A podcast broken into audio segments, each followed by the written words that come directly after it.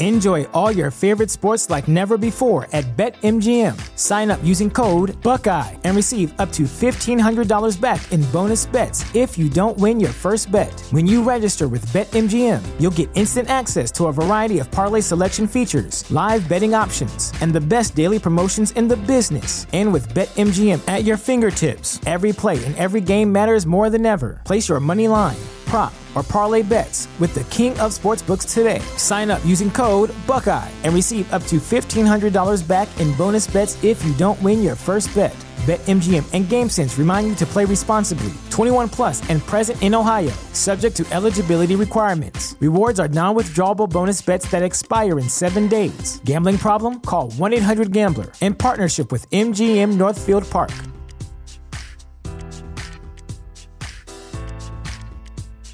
Sick of being upsold at gyms?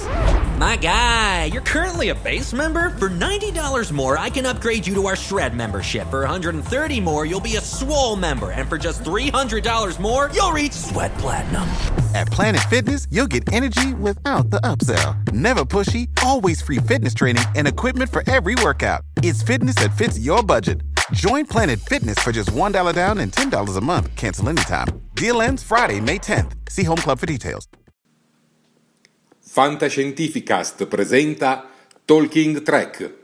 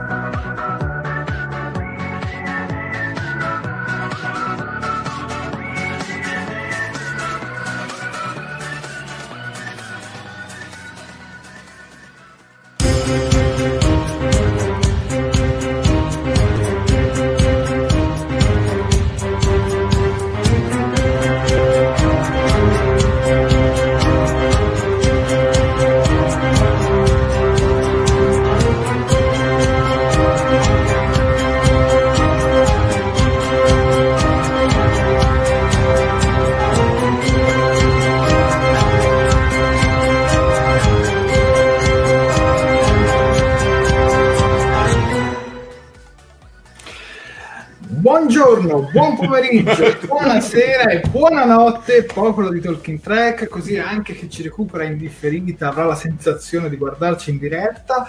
E ben collegati in questa nuova live di Talking Track. Io sono sempre Jared, l'ideatore e il social manager di Talking Track.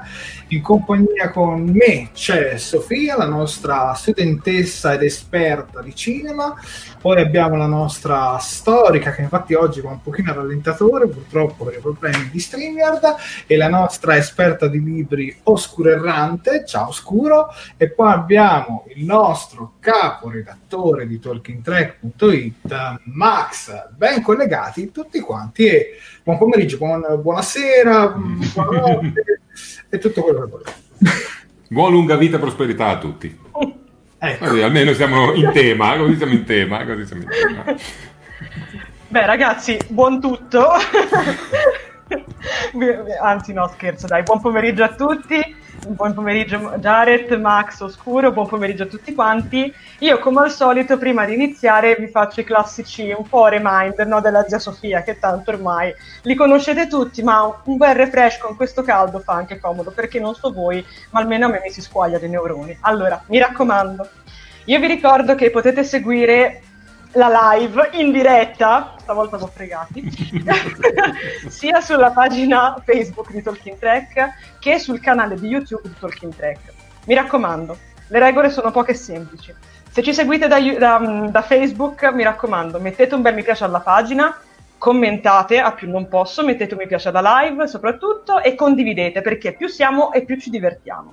Inoltre, se ci seguite invece da YouTube, vi raccomando di iscrivervi al nostro canale, appunto Talking Track, mettere un bel mi piace al video, iscrivervi al canale e anche cliccare la campanellina delle notifiche, così non vi perderete mai una live. E anche di lì, mi raccomando, commentate perché, ripeto, più siamo, più ci divertiamo. E io direi che perfetto. Max, direi di iniziare a salutare un po' il nostro pubblico che ci ha anche atteso alcuni nel prediretta. Infatti, salutiamo il capitano Pike che ci oh. dice: eh, USS Enterprise chiama la nave USS Talking Track. Mi ricevete? Sì, capitano Pike, ti riceviamo. Poi salutiamo Marco Mengoli che ci dice lunga vita e prosperità. Lunga vita e prosperità anche a te. Poi Fabrizio Leforini che ci dice buon salve, ecco un altro termine. Eh, non è originale, è della Vedovatti, una youtuber. Qui da, dai Lower Decks tutto a posto. Eh, vedi, abbiamo avuto l'Enterprise, adesso abbiamo anche il Lower Decks. eh, giusto. Alessio Martin, ciao Alessio. Poi abbiamo Daniele Micheli che ci dice buon pomeriggio, buon pomeriggio anche a te Daniele Micheli. Elvira Ciriacono, ciao Elvira. Poi abbiamo Michelangelo Rocchetti che ci ha inviato un gadget veramente speciale che dopo vi faremo sentire. Poi abbiamo William Paghini sempre con noi e ci dice doccia fresca ci sono. Ciao ragazzi, ciao William, beato te che ti sei anche rinfrescato. poi abbiamo Santino Romani, poi Max lascio a te il giro di Va bene. Santino Romani ci dice ciao ragazzi, ancora complimenti per la puntata TV e web. Grazie Santino. Continuiamo con Davide Caldarelli che ci saluta, ciao ragazzi, e Riccardo Frasca, ciao. Eh, William Paghini chiede Max Casanuova dietro, sì sono andato un attimo a Vasquez Rock in, in camper, devo dire, a fare un weekend, quindi lo passerò qui. Eh, Mauro Vallante. Ma lei è in giro con la sirena e tutto il resto della ciurma, quindi io occupo abusivamente. Vabbè, Mauro Ball... deve anche guardare la casa, no? okay. Eh, scusami. Abbiamo Mauro Vallanti direttamente dal mio pianeta di classe M, questa per Mauro, un gigantesco live long and prosper, la mia comunità preferita e il mio equipaggio del cuore. Grazie Mauro. Giusy Morabito ci saluta con un bel ciao. Eh, Fabiana Cecili Catinella, un ciao a tutti. Assunta, ciao belli e ciao belle. Saluto parigenere. Sara F, ciao da Gabicce, Gabicce Mare, quindi siamo in vacanza Sara evidentemente. Non solo Trek ci dice buonasera, e infatti quello che dicevate voi, eh, Alessio Martin lo ribadisce, Max, ma hai occupato la casa di Raffi? Eh sì, evidentemente sì, sì, sì, sì. eh, abbiamo Natale Seremia che dice ciao ai Magnifici 4, eccoci, Daria Quercia che ci saluta caldamente e beh, apprezzamenti anche da parte di Assunta Viviani per la scenografia e Alessandro Fiori chiude la carrellata di saluti con tanti Lunga vita e prosperità. A te, Jared. Bene, bene, io veramente vi ringrazio tutti quanti per essere, esservi collegati con noi e adesso direi di mostrare le foto e i gadget eh, del nostro pubblico. Che ne dici Max? Benissimo, lo facciamo volentieri.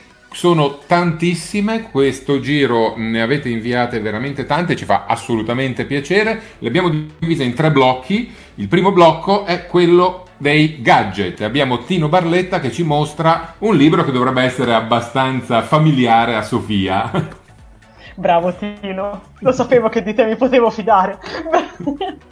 si tratta del libro pop-up di Star Trek, quello che lo sfogli e escono eh, in tre dimensioni le immagini, le scene di Star Trek realizzate in cartoncino. Eh, Tino Barletta ci mostra quindi eh, il suo super super gadget e qui abbiamo altri due eh, doppie pagine, una con l'Enterprise e una eh, tratta da Star Trek 4 quando il, la nave Klingon passa sotto il Golden Gate. Andiamo poi a Daria Quercia che ci manda una cosa particolarissima, questa è più forse per la nostra Chiara Oscura Errante, un libro di Star Trek in portoghese. Sai il portoghese oscuro? Eh no, mi dispiace.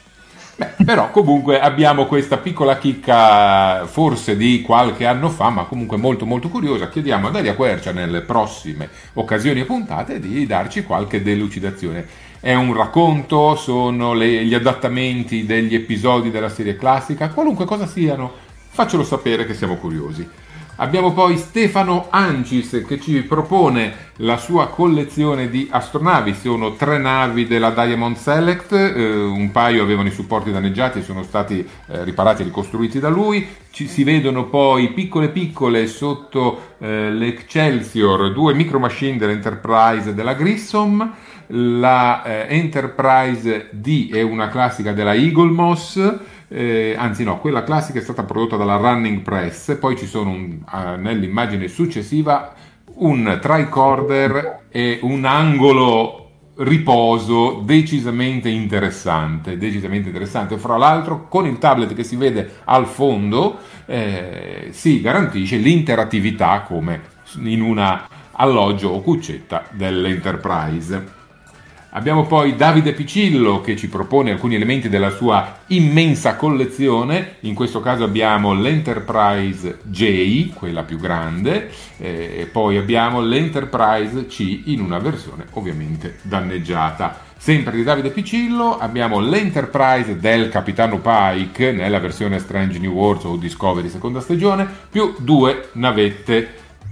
Proseguiamo adesso nella fase Eccoci qua, dicevo, eh, cosplay, qui abbiamo Assunta Viviani che si mostra in compagnia di diversi cosplayer alla eh, Destination Star Trek di Birmingham dell'anno scorso. E abbiamo Klingon, eh, vulcaniani e ufficiali della flotta epoca eh, ovviamente Discovery, sempre con Assunta Viviani, no, pardon, con Mauro Vallanti, eh, No, Assunta Viani no. torna dopo, torna dopo. Abbiamo di nuovo qualcosa per oscuro, un po' di libri, un Inzadi, vedi, vedi che le che recensioni... Esatto. Uh, un, il libro di Star Trek, un tomo ricchissimo ed enciclopedico, lo stesso Mauro Vallanti con una action figure del capitano Kirk e piccolo piccolo sotto i libri si vede il gadget che veniva fornito all'anteprima di Amazon tut, eh, di Picard a tutti i partecipanti quello in basso. E poi Daniele Micheli ci mostra la sua edizione speciale da collezione del Blu-ray in, Blu-ray in 3D di Star Trek Into Darkness che veniva eh, fornito in questo super pacco con all'interno il phaser revolver di, eh, dell'universo Kelvin. Bello, questo mi piace, devo dire, per quanto Into Darkness non mi piaccia, però questo è un signor, è un signor diciamo, assemblamento, mettiamola così. Ma io dovrei avercelo quel phaser da qualche parte, perché avevo comprato quella, quell'edizione a suo tempo. Trovalo, trovalo, almeno lo facciamo vedere in, una edizione, in un momento gadget alert, dai. Passiamo adesso alla fase foto screen cap catturate dalla nostra precedente trasmissione. Abbiamo no, Giusimo Rabito. Ah, sì, sì, sì, vai, vai. Questo è Giusimo Rabito che ci mostra noi mentre facciamo vedere i nostri gadget e anche un momento della diretta. A seguire William Paghini ci mostra anche lui una foto della nostra, di una nostra precedente eh, diretta e una cosa nuova, un inedito. Abbiamo Giovanni Righetti che ci propone una screen cap sempre della nostra recente puntata, ma inviatoci via Instagram ed è il primo a mandarci un contributo tramite Instagram. Bravissimo Giovanni. Vabbè, ci potete taggare nelle storie e noi, e noi ve le proponiamo. Continuiamo con Mauro Vallanti e Roberto Siveri che mostrano appunto il momento gadget della puntata precedente e così fa anche Assunta Viviani, vedete che c'era ancora Assunta fortunatamente con eh, i quattro dettagli del nostro momento gadget della puntata precedente. Ma Assunta ci ha seguito anche nella puntata crossover e qui inizia il terzo momento delle immagini che ci avete inviato ed ecco che qui vede un nostro saluto e le nostre anticipazioni della puntata crossover. Tornerà in seguito con altre immagini, ma abbiamo qui Davide Caldarelli e Roberto Politi che ci hanno seguito e scrincappato eh, durante la puntata eh, trasmessa su 7 Gold e poi eh, in, via web eh, del, eh, della serie crossover Universo Nerd. Abbiamo anche Santino Romano e Gennaro Arena che ci propongono i loro screen cap e infine e William Paghini con una ampissima collezione di, eh, di momenti sempre da Crossover Universo Nerd, in questo caso addirittura con i commenti testuali che venivano inviati durante la proiezione via web noi eravamo tutti presenti e scrivevamo ovviamente i nostri commenti. Ed ecco Assunta con la sua ricca parata di screen cap del momento televisivo che ci fa i complimenti addirittura con un cartello e ci, eh, ci dice bravi e noi ti diciamo grazie, grazie, grazie, grazie infinite ovviamente. Sempre Assunta e Anna Maria Ribera eh, hanno carpito alcune immagini molto particolari all'interno dei servizi eh, mandati in onda su Crossover Universo Nerd. Eh, in questo caso, nello specifico, vediamo eh, l'ammiraglio Alberto Lisiero dello Star Trek Italian Club, eh, che ora non è più tra noi purtroppo, che è forse colui a cui dobbiamo eh, la più grande diffusione di Star Trek in Italia. Il suo operato attraverso lo Star Trek Italian Club ha reso Star Trek sempre più popolare e in un certo senso dobbiamo anche un po' a lui il fatto che la comunità di Star Trek in Italia sia così ampia, variegata e anche un po' noi siamo qui a chiacchierare. Glielo vogliamo mandare un applauso a, all'ammiraglio? Ma certo, Eh, molto certo. volentieri, molto volentieri. Eh, Vorrei, guarda, a questo- vorrei aggiungere Seconda stella a destra. Poi dritto fino al mattino. E chiudiamo con eh, il fantastico William Paghini che ci regala un disegno che riassume l'esperienza che abbiamo avuto con Crossover Universo Nerd in maniera eccellente. Un momento molto divertente, molto carino, ci vediamo tutti e quattro in televisione con le due conduttrici Jessica e Nicole, la data e tutto. William, grazie, è un bellissimo ricordo di quel momento che condividiamo volentieri con tutti. E qua si chiude la carrellata di immagini dedicate a eh, crossover universo nerd. E si chiude ma si riapre perché ne andiamo, ne andiamo subito a parlare. ehm, E, che dire di questa esperienza? Come abbiamo detto altre volte, noi forse ci siamo un po' espressi anche, anche tante volte. no? Adesso vorrei anche sentire l'opinione di chi ci ha seguito, del nostro pubblico, ma anche di, di Sofia ed Oscuro Errante, visto che eh, loro non erano presenti, anche se si sono visti in qualche servizio, in qualche spezzone che hanno mostrato dalle, dalle nostre live eh, di Talking Track. Facciamo un balzo nel passato. Vi ricordate quando recensivamo gli episodi di Picard, di Discovery? Ecco, adesso una cosa voglio chiedere a chi ci sta seguendo. Date un voto a, a questa puntata dedicata a Star Trek eh, di crossover universo nerd.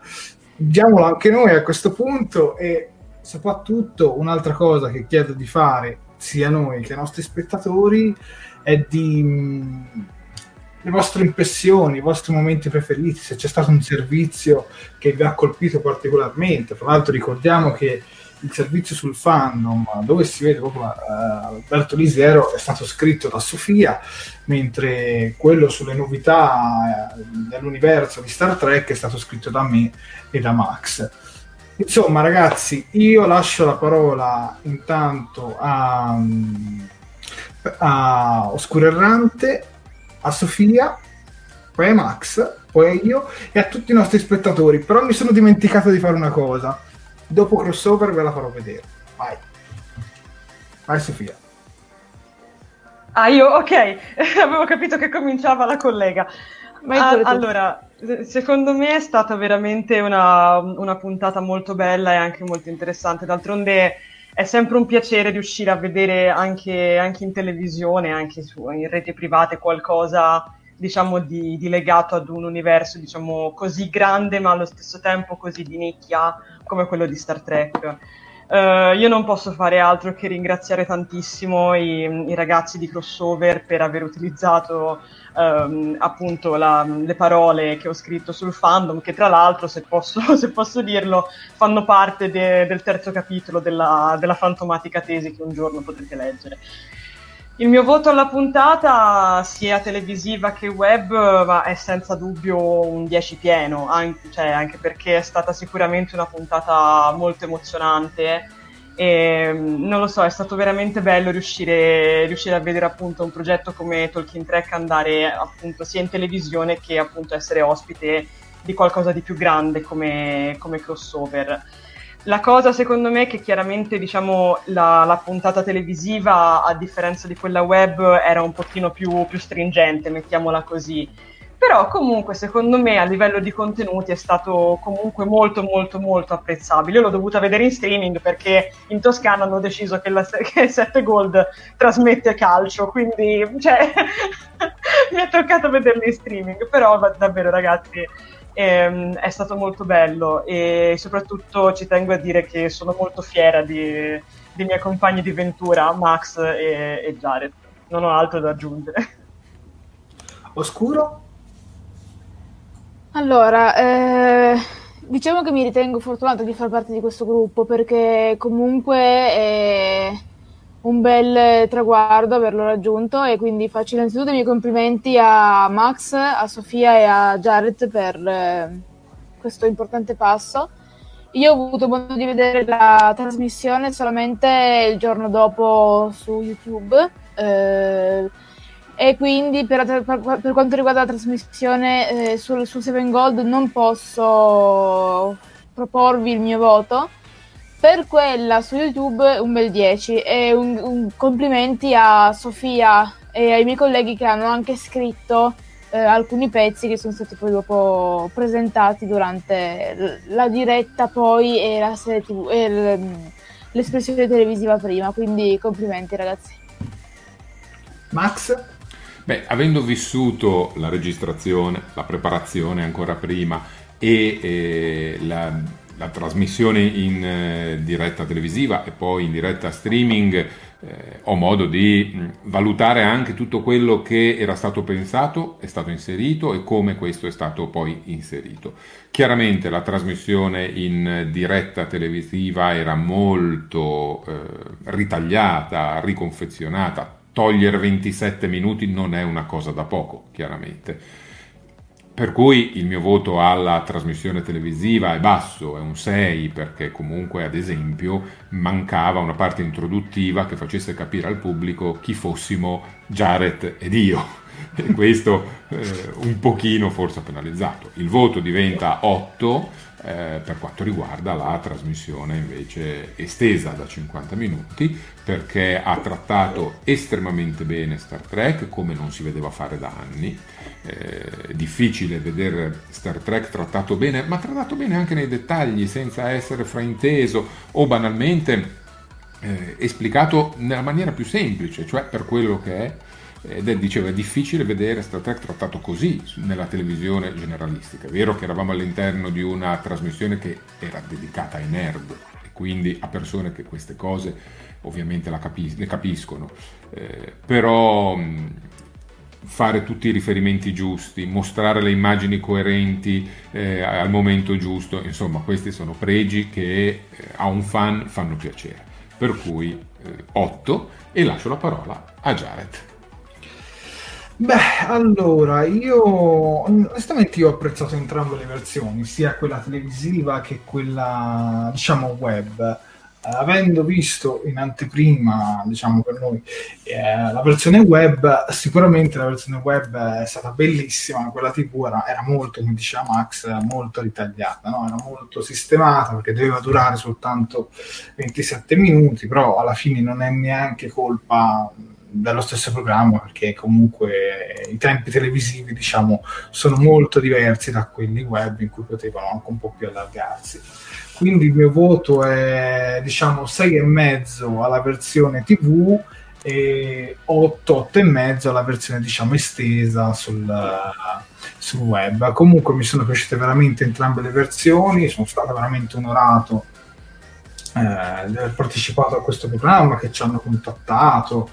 Eh, è stata veramente un'esperienza fantastica, veramente fantastica. Poi insieme a noi c'è stato anche Marco Mete, che chi avrà visto uh, le dirette diciamo di aprile si ricorda che è stato ospite da noi su Talking Trek e tra l'altro non ve lo nego è il mio doppiatore preferito di Star Trek perché ha doppiato anche il mio personaggio preferito, che è Data. Quindi è stata un'emozione doppia e bah, è stato veramente confezionato tutto alla perfezione. Sicuramente mh, i servizi sono stati anche uno dei punti più forti. Eh, l'averci anche contattati per collaborare e prendere parte a questi servizi, secondo me, in qualche modo ha anche anche migliorato, dai, diciamo, diciamo hanno avuto un po' un controllo, quali- un controllo qualità, ecco, forse è più corretto, su, su, tutto quello che hanno mostrato. Poi ne hanno scritti anche un paio loro, per esempio quello su, sugli attori che ci avevano lasciato di Star Trek, che comunque secondo me era veramente molto, molto, molto, molto, molto bello. Se devo dire il servizio che mi è piaciuto di più, probabilmente quello sul fandom, eh, quello scritto da Sofia Devo dire che mi è piaciuto anche tutto il montaggio, che c'era un bel mix eh, fra vecchio e nuovo, tipo la Spoccanalia, poi facevano vedere delle immagini con cosplayer di Discovery, addirittura passava anche un cosplayer di un tardigrado, ragazzi, di un tardigrado fantastico. Quindi il mio voto è, diciamo, 6,5-7 alla puntata televisiva, 8-8,5 alla puntata estesa, quella sul web. Ma adesso leggiamo i commenti dei nostri spettatori dobbiamo fare un bel, pal- un bel Guarda, iniziamo da Assunta Viviani che dice ragazzi siete pura adrenalina il mio voto è 10 eh, poi il capitano Pike che ci dà 12 ti sei riallineato Jared? Sì, sì. Vai, procedi, procedi. Aspetta, aspetta che... Eh, no, no, no, un attimo. William Paghini, eccolo qua. Ah, ci, Com- ci sei? Vai. Puntata da... Um puntata della TV purtroppo con i tagli, un bel 6,5, la puntata web 9, la presentazione di Sofia un bel 10, penso sul servizio sulla, sul fandom. Eh, Assunta, brava Sofia, è stato bellissimo, eh, sempre il servizio del fandom. Eh, Daria Querci ci dice tutto molto bello, il picco sul Marco Mete che è il mio mito e sul quale non riesco ad essere obiettivo, voto 10 con, con lode. Eh, Capitano Pike ci dice il momento preferito è quello dove c'erano Max e Jared insieme. Eh, grazie, Capitano Pike.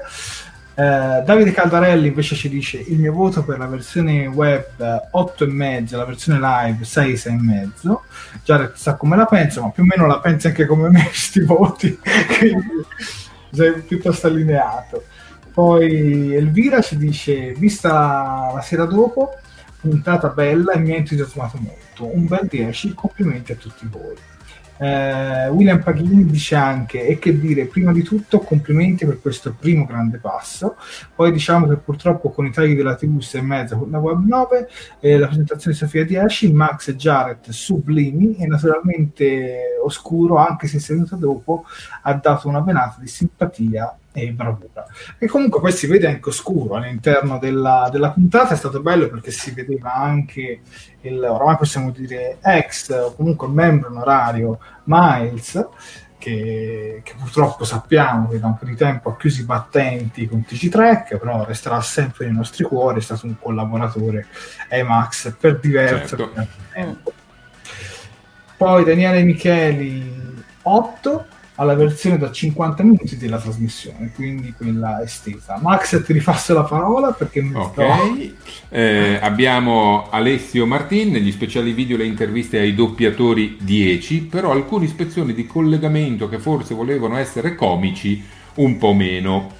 Beh, eh, diciamo che Crossover Universo Nerd ha un suo formato particolare che comunque deve rispettare, eh, per cui sì, ci possono essere stati dei momenti che sembravano magari un pochino sopra le righe, però nel complesso non hanno, a mio giudizio, eh, travisato il significato generale della puntata che era comunque tutta, eh, salvo gli sponsor, salvo determinati momenti commerciali, eh, dedicata appunto a Star Trek. Mauro Vallanti, ragazzi, aggiungo un dettaglio emotivo a quanto già scrissi a commento, quasi a caldo. Al servizio di Sofia, perfetto e dettagliatissimo, un batticuore in più perché è stato il primo e l'emozione dell'attesa era più forte. Mi è piaciuto tantissimo. Strepitosa, Sofia.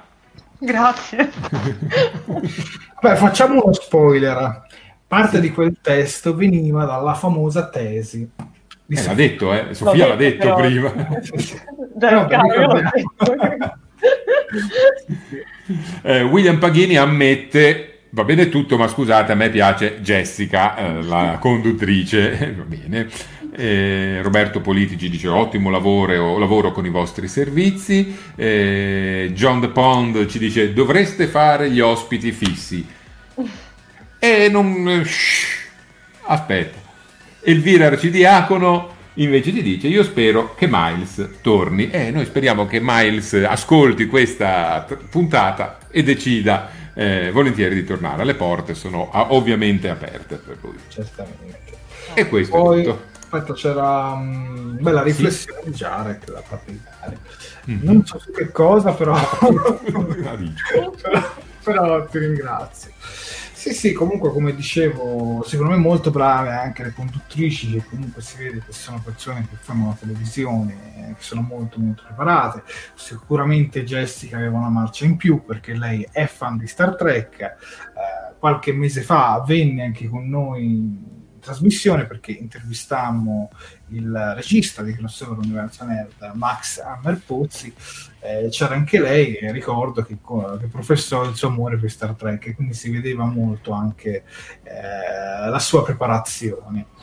Una domanda che ha fatto Jessica, che a questo punto propongo a Sofia Oscuro Errante, ma anche ai nostri spettatori, ma voi preferite più gli andoriani o gli oroniani?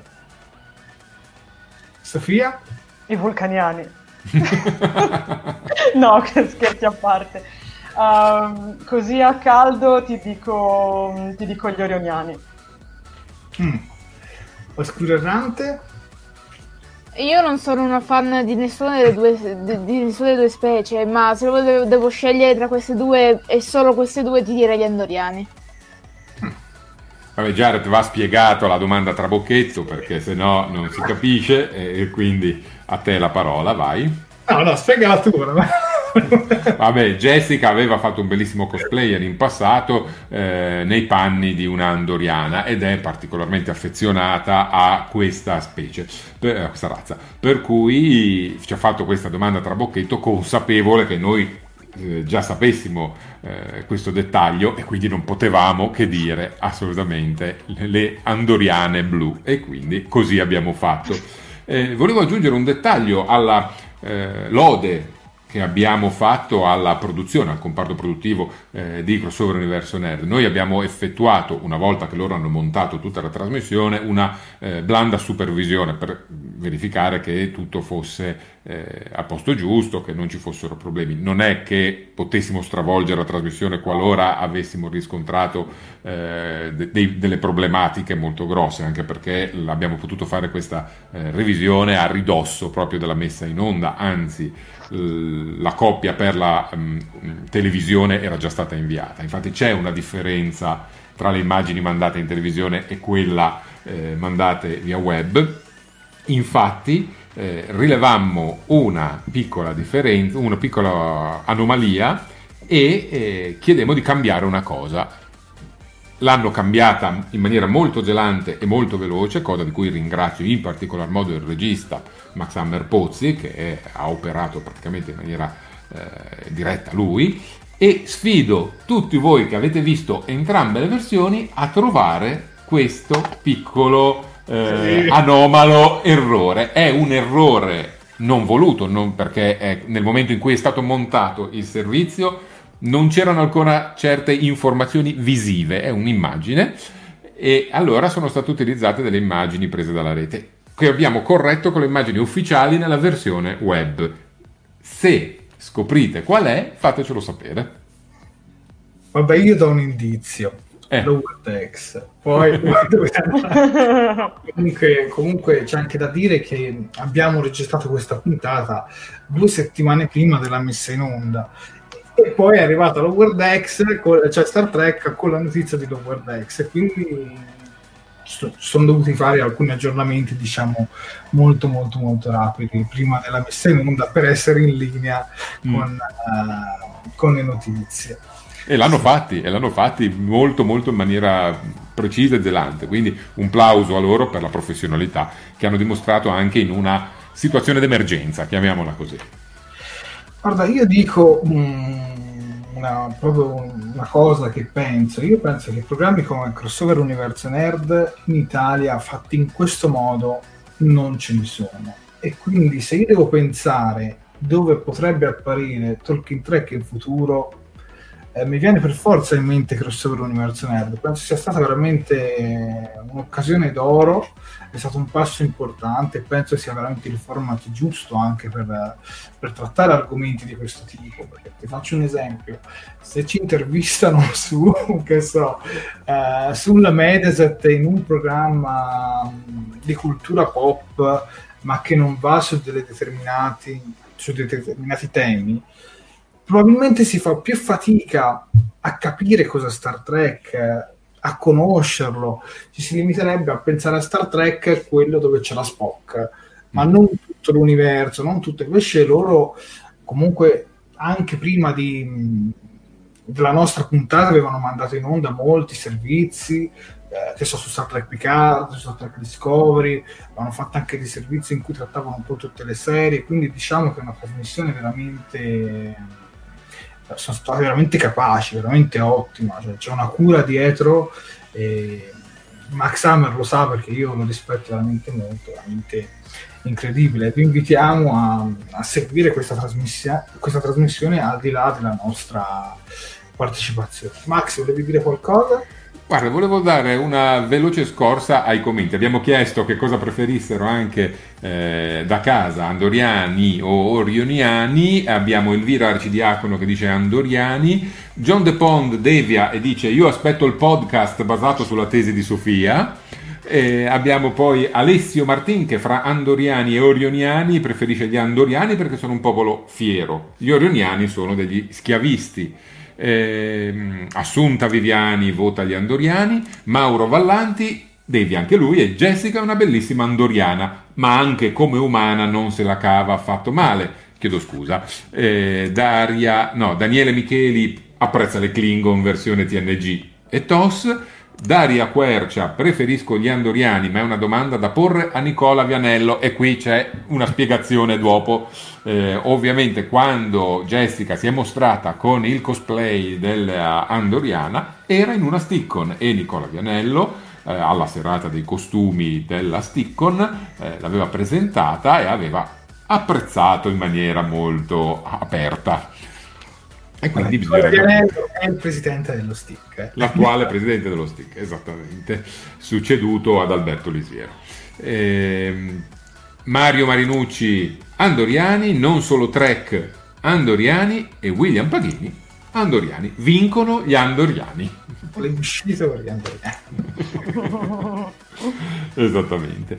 Eh, Jared, direi di mostrare un- quella cosa speciale che avevi preparato. Esatto, esatto. Inizio puntata avevo detto che c'era un gadget particolare, un gadget da sentire. E adesso ve lo faccio sentire. Praticamente un nostro spettatore, eh, Michelangelo, ci ha, ha composto una cover della sigla iniziale di Tolkien Trek. E ve la faccio sentire.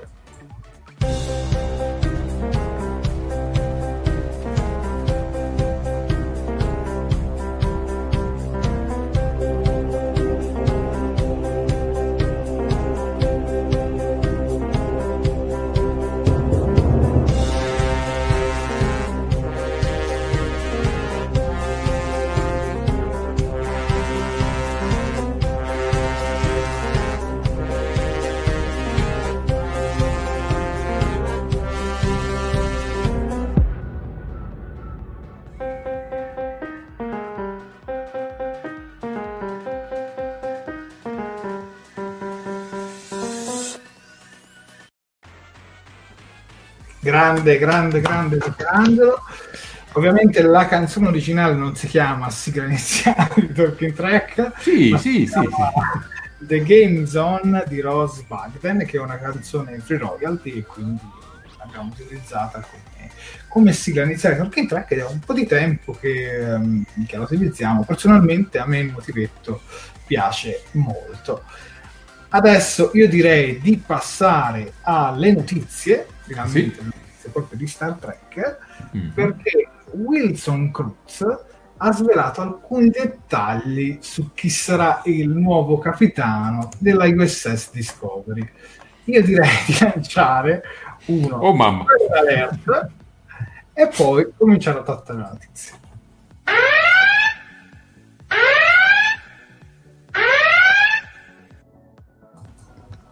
Prego Max.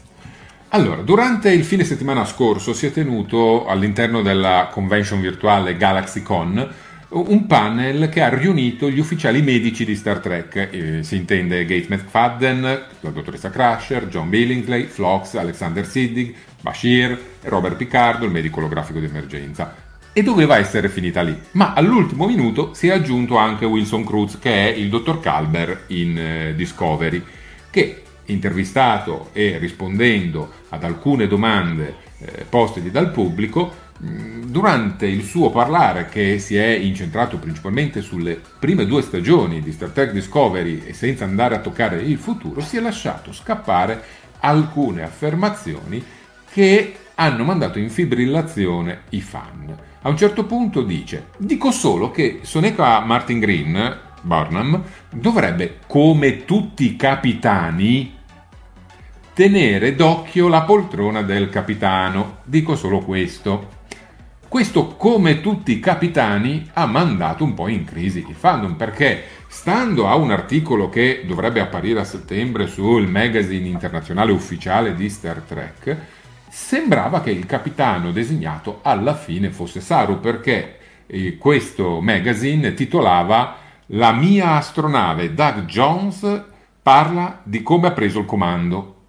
Eh, allora a questo punto tutti hanno pensato in quell'articolo verrà finalmente detto, lo vedremo a settembre, per ora è disponibile solo la copertina, verrà finalmente detto che è Saru che prende il comando della Discovery. E invece pare di no. Pare, proprio perché eh, sono trapelate alcune notizie eh, per voce, per bocca di Wilson Cruz, che all'inizio Saru mantiene il comando della Discovery e lo fa per un periodo di circa un anno. Mi spiego. Eh, stando alle dichiarazioni precedenti di Jonathan Frakes, nei primi tre episodi di eh, Star Trek Discovery terza stagione, Michael Burnham sarà separata dall'equipaggio della Discovery ed è per quello che nel trailer la vediamo cambiare pettinatura, vediamo il tempo che passa. In quel periodo di tempo è Saru che comanda la nave, ma quando arriveremo alla fine della stagione, qui Wilson Cruz si è di nuovo lasciato andare, sarà Soneca Martin Green a prendere la poltrona da capitano e tenersela, anche perché ricordiamoci che sempre nel trailer a un certo punto la si vede con l'uniforme dai bordi dorati tipica della linea di comando e non più con quella argentea tipica della eh, divisione, divisione scientifica. Nello stesso parlare poi Wilson Cruz si è anche un po' lasciato andare al fatto che nella terza stagione vedremo un episodio molto più incentrato su di lui, che è il suo episodio preferito, ma non ha detto molte cose in più, e eh, ha anche poi detto che ci sono stati alcuni problemi sul set nell'utilizzo delle nuove tecnologie eh, del futuro, nuove armi e anche nuovi apparati medici che l'hanno messo un pochino in crisi, ma poi comunque queste cose sono state superate. Quando vedremo la terza stagione? Sicuramente dopo, dopo Lower Decks. Lower Decks partirà il 6 agosto, sono 10 episodi, eh, facendo dei rapidi conti andiamo a cadere tra ottobre e novembre. Siccome nell'annuncio, lo ricordiamo, ufficiale del lancio di Star Trek Lower Decks eh, è stato detto che Discovery si vedrà later this year, più avanti quest'anno, non possiamo che aspettarci a questo punto che il più avanti quest'anno sia subito dopo Lower Decks, cioè verso novembre o dicembre. E questa è tutta la notizia.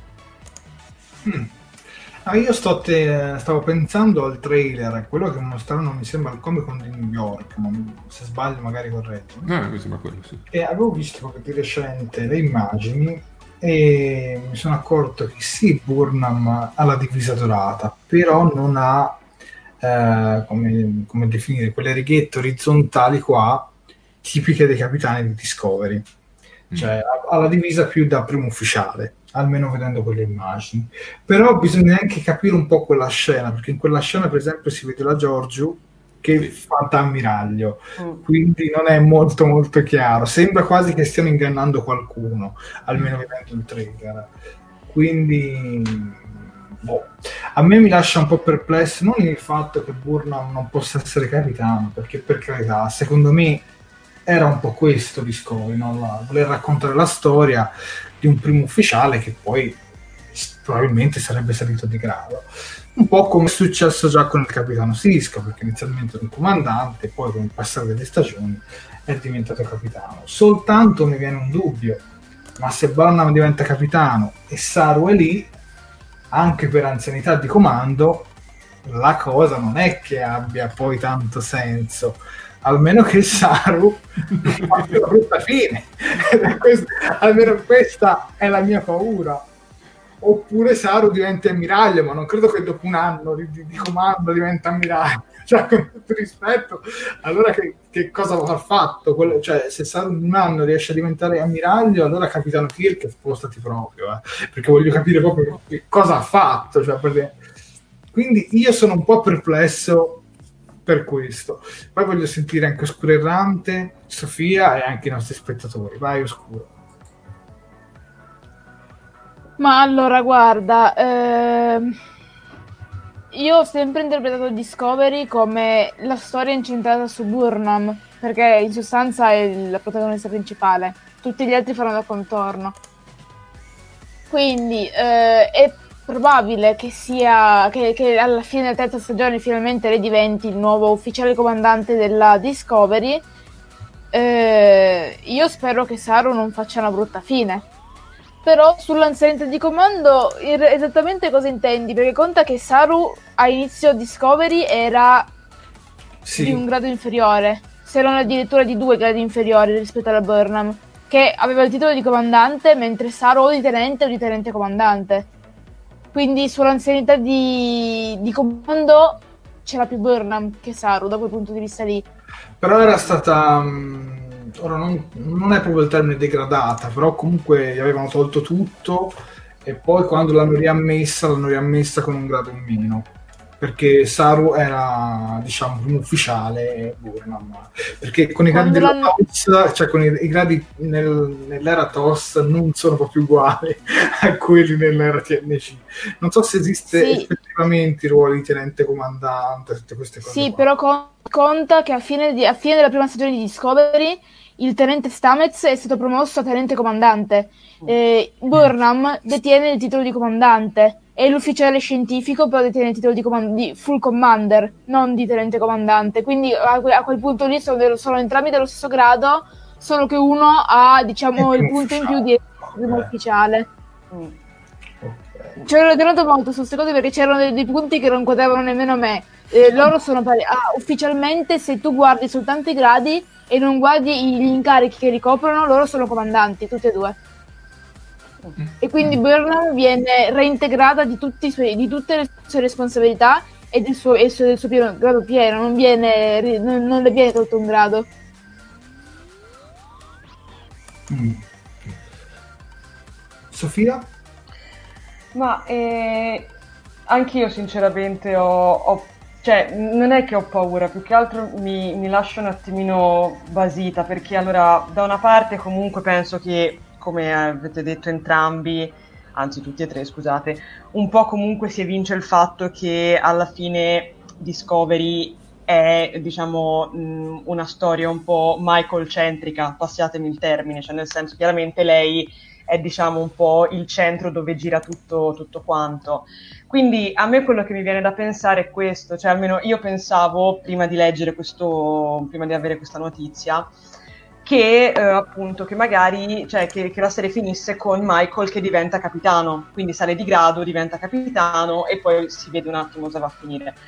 Il fatto che lei diventi capitano o possa diventare capitano perché comunque bisogna, cioè, ancora bisogna, confer- bisogna capire appunto quali sono le dinamiche e tutto, ma il fatto che lei diventi capitano o possa diventare capitano nella terza stagione eh, mi lascia un po' perplessa perché mh, questo vuol dire due cose uh, o effettivamente Saru si leva e quindi magari, cioè, non per forza muore, cioè, non è che per forza deve morire, però magari può anche andarsene per motivi ancestrali, per motivi ignoti. Ecco, non... mi, sta, mi sta facendo venire in mente una cosa, devono ricostruire la federazione, magari Saru fa. Capito? Io mi metto lì a fare il presidente della federazione, Capito. che potrebbe essere... Perché alla fine Saru alla fine Saru bisogna anche calcolare che lui appunto essendo stato il primo come, come sembrerebbe anche da, dai, dagli short tracks lui è stato il primo che il piano ad aver avuto un contatto con, con la federazione. Quindi avrebbe anche senso se diciamo lo richiamassero a fare appunto ad avere un ruolo all'interno di una, di una nascente federazione. Quindi non per forza deve morire però la cosa che mi lascia un po' in dubbio è questa.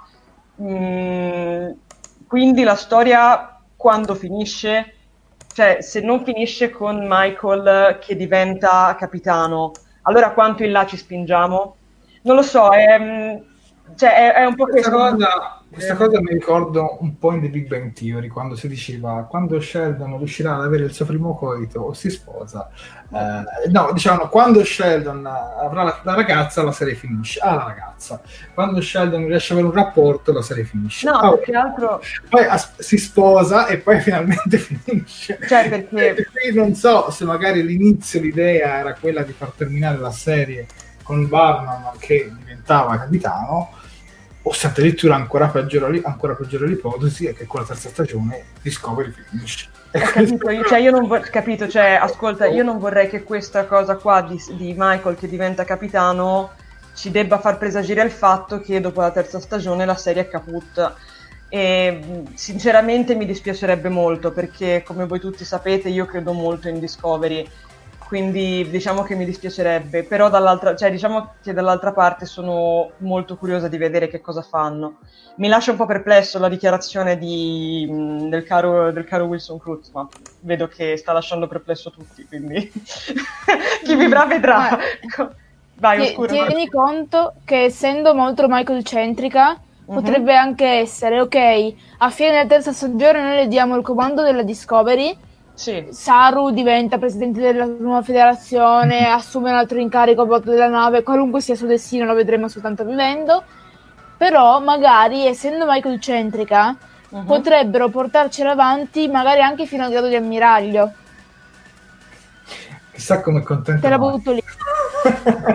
Sai cosa potrebbe essere carino a quel punto? Se magari, visto che comunque si riparlava di riportare magari uno, uno Star Trek al cinema, potrebbe essere interessante fare una manovra stile serie classica, fammi finire, stile serie classica, dove praticamente come Kirk noi l'abbiamo diciamo, lasciato a capitano e l'abbiamo ritrovato ad ammiraglio, quindi secondo me potrebbe essere interessante se la serie magari finisse con lei che è capitano o comunque sia, è, diciamo, ma anche magari capitano in erba o comunque capitano iniziata e poi appunto la, la, potremmo ritrovare in un film o per Netflix o direttamente per il cinema, cosa che mi piacerebbe tantissimo, dove la vediamo appunto cresciuta di grado e quello potrebbe essere un po' il film conclusivo che metta la parola fine a tutta la, tutta la, a tutta la serie. A me così non dispiacerebbe, però è chiaro che chi vivrà vedrà, cioè nel senso. Vabbè, ora ovviamente noi stiamo autorizzando, poi magari vanno tutto su. Sì, e per carità. Ma magari ci ha totalmente ci ha trollato. Cioè, io mi ricordo Alex Kurtzman che diceva: No, ma non si vedrà mai Spock nella seconda stagione di Discovery. No, ma secondo me ci ha preso in giro Wilson. Cioè, io non si vedrà mai apparire davvero carne e ossa. Magari si vedrà qualche riferimento. Avevo visto, vai poi quindi anche lì bisogna sempre andare un po' con i piedi di piombo. Ma io penso che comunque dalla mia prospettiva secondo me se Burnham diventa capitano magari può diventare anche potrebbe avere anche più senso quel suo carattere in un ruolo da capitano. Perché in un ruolo da sottoposto, cioè sembri un po'... mm, un po' come dire l'ufficiale, non mi viene in mente il termine, un po' come dicevano a Riker all'inizio, l'ufficiale insubordinato, ecco, l'ufficiale insubordinato. Lo Infatti- è, lo è dalla prima- dal primo episodio Eh praticamente. sì, Eh, e dicevano che Picard non doveva prenderlo perché lui aveva quel carattere. Poi se vai a vedere Riker in realtà rispetto a Burno un pezzo di pane. Comunque, comunque ti dico, se diventa capitano, se ha quel carattere un po' così, in realtà me sotto sotto non dispiace affatto. Sul discorso dell'ammiraglio, per me ci può anche stare come finale di stagione, se basta pensare a Voyager, eh, c'era tutto quell'episodio su Genui, ammiraglio, poi che va nel passato, cambia la storia e tutto quanto. Tra l'altro la prima parte del finale di Voyager bellissima, la seconda, almeno per me. Il finale di Voyager secondo me è uno dei decisi peggio, comunque. Apre aperte chi la, prima parte, la prima parte era veramente interessante, la seconda, secondo me, hanno fatto un po' un caso.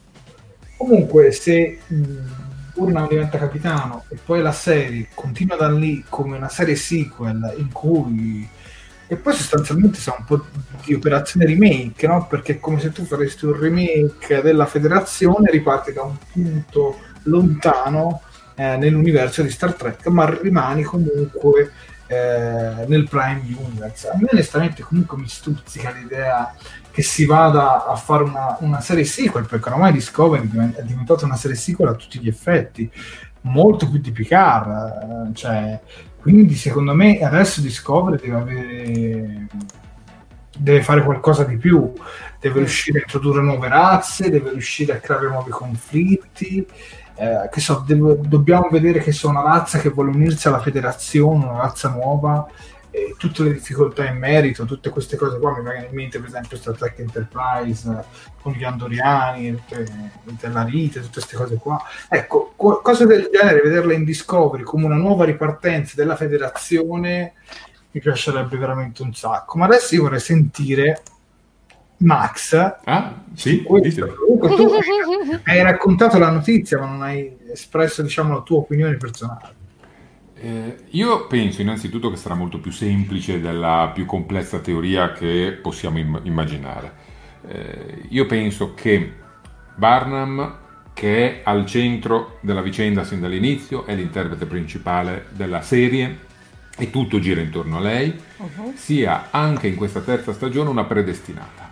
Lo vediamo nel trailer a un certo punto quando incontra in quell'ufficio eh, molto asettico eh, quella- quel dignitario e si srotola la bandiera della Federazione Unita dei Pianeti in versione più moderna, eh, viene un po' additata come colei che era stata attesa per quasi un millennio, colei eh, che è destinata a salvare la situazione, a fare grandi cose. Con questo grande fardello sulle spalle diventa quasi eh, obbligatorio metterla in una posizione preminente e quindi metterla a comando di quella che potrebbe potenzialmente essere la nave più potente perfino 930 anni nel futuro, perché degradatasi la federazione e quindi la flotta e magari degradatasi anche la tecnologia, una nave che ha la capacità di saltare a funghi dove gli pare diventa qualcosa di ultrapotente e, e quindi ha bisogno di essere comandata da un'eroina, da colei che tutti stavano aspettando. Per cui ci deve essere lei al comando. E penso anche che Saru, molto più saggio, molto più filosofico a modo proprio, possa comprendere questa necessità, che non è solo una necessità di fatto, ma è anche una necessità eh, propagandistica nei confronti della volontà di ricostruire la federazione, ricostruire un'identità persa, e possa fare un passo indietro e tornare a fare quello che è tuttora in realtà, il primo ufficiale. Di fatto lui è primo ufficiale, acting commander, comandante eh, sul campo, cioè promosso a capitano sul campo, però potrebbe tornare un passo indietro e dire sì, continuo a fare da primo ufficiale, tanto siamo amici, siamo quasi fratello e sorella, ci vogliamo bene, ci siamo fatti di tutto, ma comunque ci vogliamo ancora bene. E, e tu fai pure la capitana a scavezzacollo, che tanto ce n'è bisogno perché lì davanti ci devi stare tu, ci devi stare tu per far propaganda. Per cui secondo me la risoluzione alla fine sarà questa. L'ultima stagione? Per me no, ce ne saranno almeno ancora due. E, e dovranno, una volta rimessa un pochino in piedi la federazione, dovranno ricostruirla, dovranno ricontattare i pianeti persi, dovranno ricostruire alleanze, dovranno sconfiggere nuovi nemici o vecchi nemici in nuove, in, in nuove forme. Adesso questo non lo possiamo ancora sapere chissà se i Klingon ci sono ancora e sono cattivi o sono buoni, perché, o chissà se i Romulani si sono ricostruiti in uno stato libero o anche loro si sono estinti. Ecco, ci sono tutte queste cose da esplorare e altre due stagioni di purtroppo solo 10-12 episodi servono, servono anche a questo. Ecco, questa è la mia oh. Opinione. No, sono sono assolutamente d'accordo. Posso dire una cosa, Max è molto più ottimista di quello che pensassi, cioè, conoscendo il tuo grande no. amore nei confronti di Discovery. No, no, ascolta, ascolta. Eh, più. Cioè, no. Si è bloccato. No. Ci sono? No, okay. no, cioè, cioè, si no, scherza, io... eh, Max. Cioè, no, no, guarda, no, guarda, ho fatto un'analisi il più possibile obiettiva. Se devo parlare col, col mio cuore, vorrei che Burnham venisse schiantata da un asteroide e ce la togliamo dalle scatole. Ecco, rimaniamo sull'analisi obiettiva allora. ecco, ecco, ecco, già questo ma li conosco.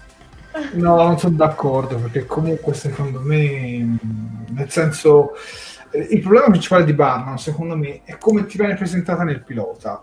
Cioè, ti viene proprio presentata come un ufficiale insubordinato che cerca di, di, fregare il suo attuale capitano e fa quella cosa con i Klingon che è impossibile non odiarla lì. Ma cioè, anch'io, invece... anche, però secondo me, poi ora adesso ti dico fammi finire. Prego. Dico, però secondo me poi ha un percorso di redenzione pazzesco. Cioè, basti pensare a, a quel monologo sul non avere paura eh, nel finale della prima stagione, oppure eh, tutto il percorso che ha fatto nella seconda stagione, in cui comunque lei non era più la protagonista assoluto, ma era, era Pike e Spock. E personalmente io ho adorato sia Spike, sia Pike che Spock. Però guardavo Discovery e dicevo: sì, ok, ma levate un po' di torno, perché io voglio vedere anche l'evoluzione di Stamets, l'evoluzione di Calber, l'evoluzione di Saru, poi Saru l'ha avuta anche la sua evoluzione, sì. anche l'evoluzione di Burnham. A me non è che mi sia piaciuto tanto, per esempio, il fatto che. Eh, c'è tanto questo aspetto perché se uno guarda Discovery lì sembrava che Discovery è diventato un po' uno spin-off. C'era messo un pochino da parte e, la Dis- e l'Enterprise che ha una storia cinquantennale ovviamente la oscurava. Quindi secondo me se uno vuole essere un pelino è secondo me comunque è giusto che abbiano anche i suoi spazi questi personaggi de- della disco. Vai Sofia.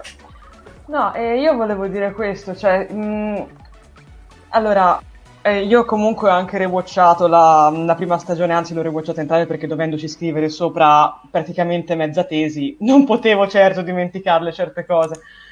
E, ehm, secondo me il discorso è questo. Allora, all'inizio, soprattutto ad una prima visione, mh, è normale odiarla, Michael. Scusate, la chiamo per nome, mi risulta meglio al primo episodio, perché come avete sottolineato voi appunto è insubordinata, fa di testa sua, disobbedisce, mette in pericolo tutti e tutto quanto. Però secondo me invece um, ha senso che si comporti così, perché effettivamente quello che lei cerca nel primo episodio, lo dice chiaramente, è la vendetta, perché lei appunto ce l'ha con i Klingon per il fatto che abbiano, uh, gli abbiano portato via i genitori quindi è così, però all'inizio... Ho capito, no, però all'inizio tu non lo sai, cioè non lo sai tu spettatore e non lo, sa, e non lo sa neanche lei, quindi secondo me invece tutta l'evoluzione che poi Michael prende nel corso della stagione diventa interessante perché proprio parte così, perché comunque è un, cioè, ti fa capire in un certo senso che lei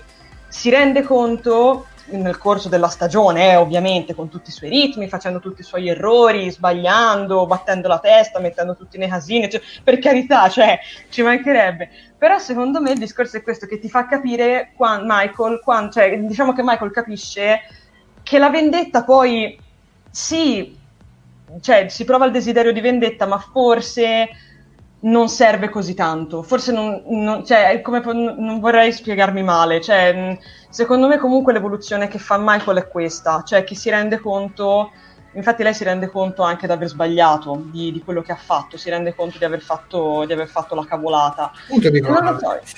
Io sinceramente l'ho apprezzato, guarda, anche riguardandolo, anche avendo diciamo due serie alle, alle spalle, mh, mm, l'ho, l'ho, apprezzata di più. Cioè ho imparato a... L'ho, l'ho, visto con occhio diverso questo primo episodio e l'ho apprezzato. Ovviamente sono miei pareri personali, quindi ci mancherebbe, cioè non voglio, non voglio surclassare nessuno.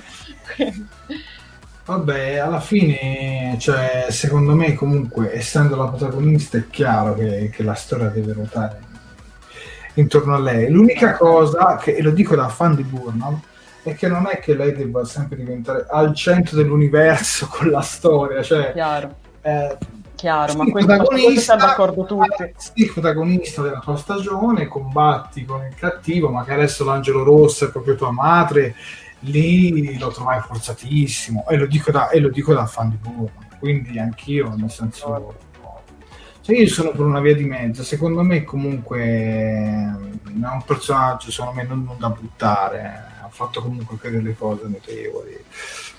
Io direi però di passare avanti con la prossima notizia perché siamo già arrivati a un'ora di diretta. Con lo sdegno di Max di sottofondo. No, ma a me piaceva il commento di Fabrizio Leporini, che è passato sotto, che eh, mi sembra Fabio Leporini, correggetemi poi se sbaglio, che diceva troveremo no- ancora Picard che non si è consumato nel frattempo in quanto ormai è sintetico, eh, che andrà in giro magari un po', un po', fuori di testa, perché dopo 930 anni ci sta, a far casino, vabbè basta, niente, è finito. Diventa lui il presidente della federazione. Beh, ci potrebbe anche stare tutto sommato questo, sì. Comunque, ecco, passiamo al prossimo argomento. Comunque io e Max... Eh, mm. l'abbiamo sempre detto, prima che uscisse Star Trek Picard, prima che si conoscessero dettagli e tutto quanto, ci sarebbe piaciuta una serie molto politica, no? Sì. Eh, di Star Trek Picard, che so, un Picard presidente della federazione che affrontava tutte queste cose, poi è andata tutta in un'altra direzione.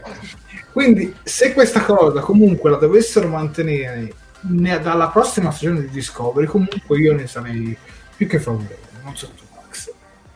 Eh, il, il, problema rimane il fatto che eh, ci deve essere Mary Sue, come l'ho chiamata John De Pond, eh, Mary Sue Michael Barnum al centro di tutto. Eh, il bello della seconda stagione, almeno per me, è che, è che l'asticella puntata su Michael Burnham si era un po' spostata su un Christopher Pike o comunque su una coralità dell'equipaggio un pochino maggiore con delle, delle, scivolate, perché è ovvio, come dicevi tu, Jared, nel momento in cui l'angelo rosso è la mamma, e eh, vabbè, dai, insomma...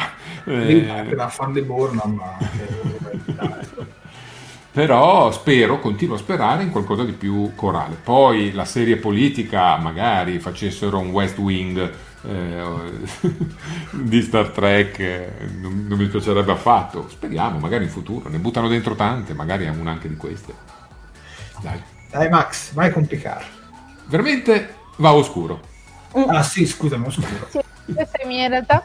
E a proposito di politica, eh, in questa notizia fa- faremo riferimento anche a qualche accenno della politica di Star Trek.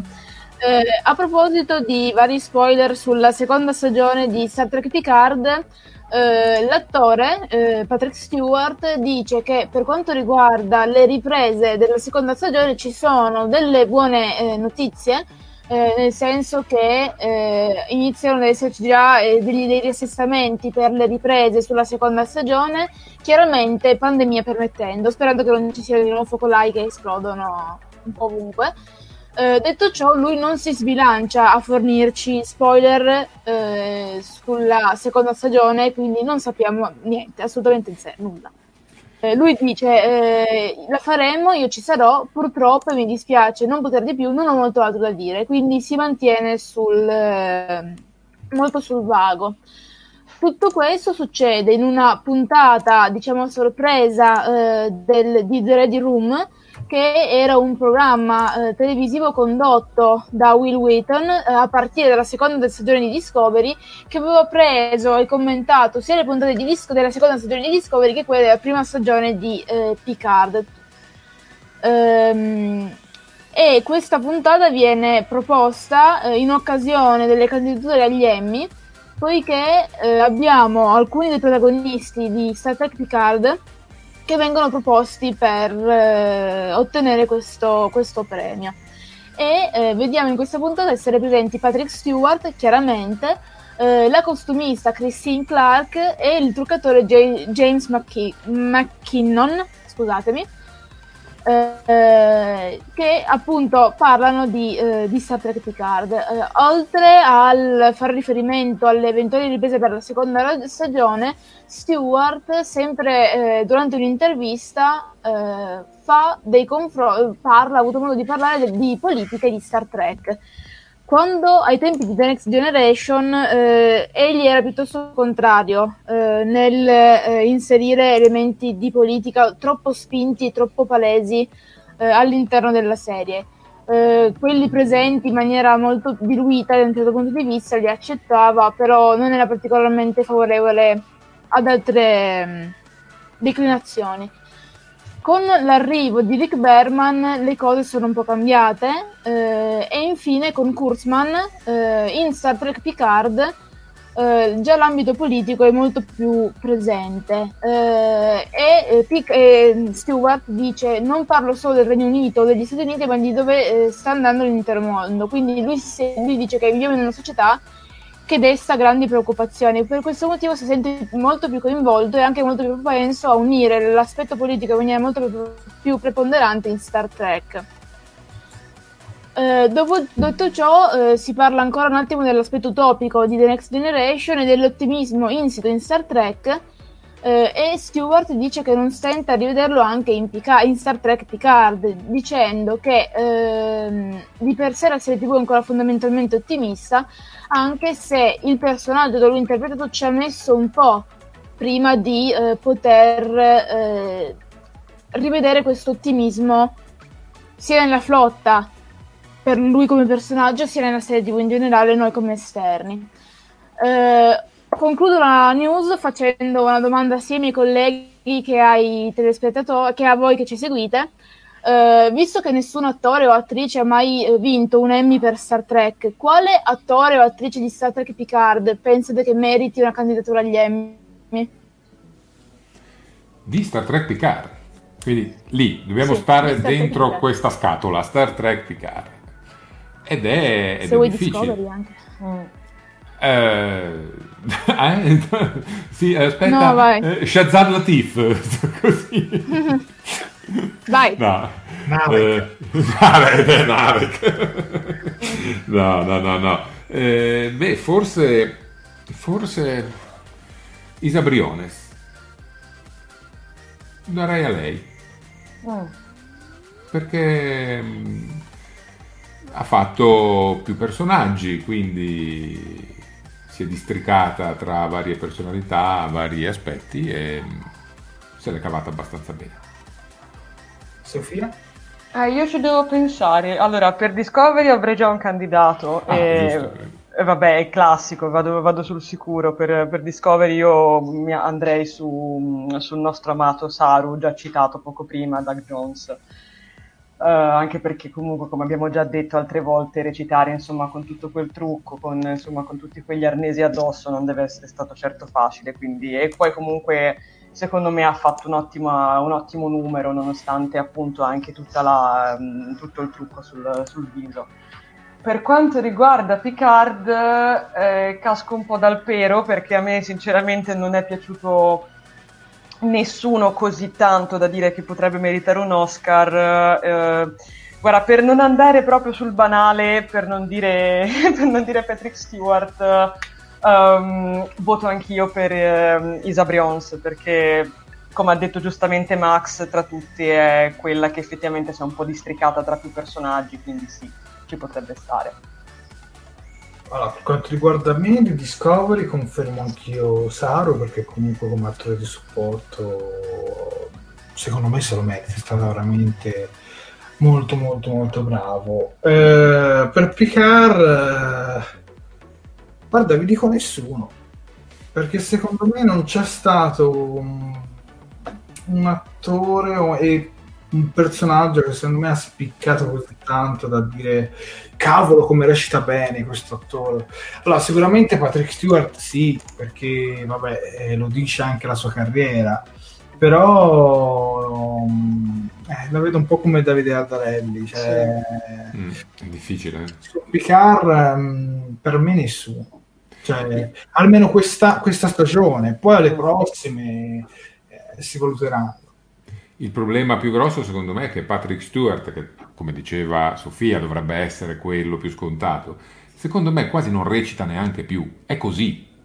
Cioè, faceva se stesso, il problema è che era se stesso e quindi sono perde di valenza. te, in, pa- in parte sono d'accordo con te, ti dirò la verità. nel pilota era stato fantastico, secondo me. No, ma nel pilota lui è stato meraviglioso, però il problema è che cioè, è, come quel- è come quando si parlava, mi sembra un po' di tempo fa, si tratta una notizia del fatto di Stewart che si porta dietro un po' l'eredità del professor X e, e di, e di Picard. Cioè, il discorso è questo, mh, vive questo ruolo da talmente tanto tempo, come si diceva anche l'altra volta, che gli è praticamente naturale essere così, quindi effettivamente, come ha detto Max, nonostante comunque nel pilota sia stato molto bravo, a me è piaciuto molto lui nel pilota, ma anche nel secondo episodio, a me cioè, è piaciuto in tutta la serie. Però non lo so, cioè, mh, am- io l'ho detto anche durante, mh, durante le recensioni, in molti momenti mi è sembrato spento, cioè mi è sembrato come se lo facesse quasi per inerzia, cioè che certe battute le recitasse per- perché sì, quindi è per questo che non me la sento di- alla domanda di Oscuro di rispondere al 100% Patrick Stewart, per- cioè glielo darei per- a, a titolo onorario perché santo Eh, cielo, sì, cioè, nel sì, senso porti sì, avanti un, Alla porti avanti un personaggio, sì, alla carriera, porti avanti un personaggio per eh, un sacco di anni, ci mancherebbe altro. Però non lo so, non- ti dico, non, non c'è nessuno che, che mi ha effettivamente convinto al 100%, mettiamola così.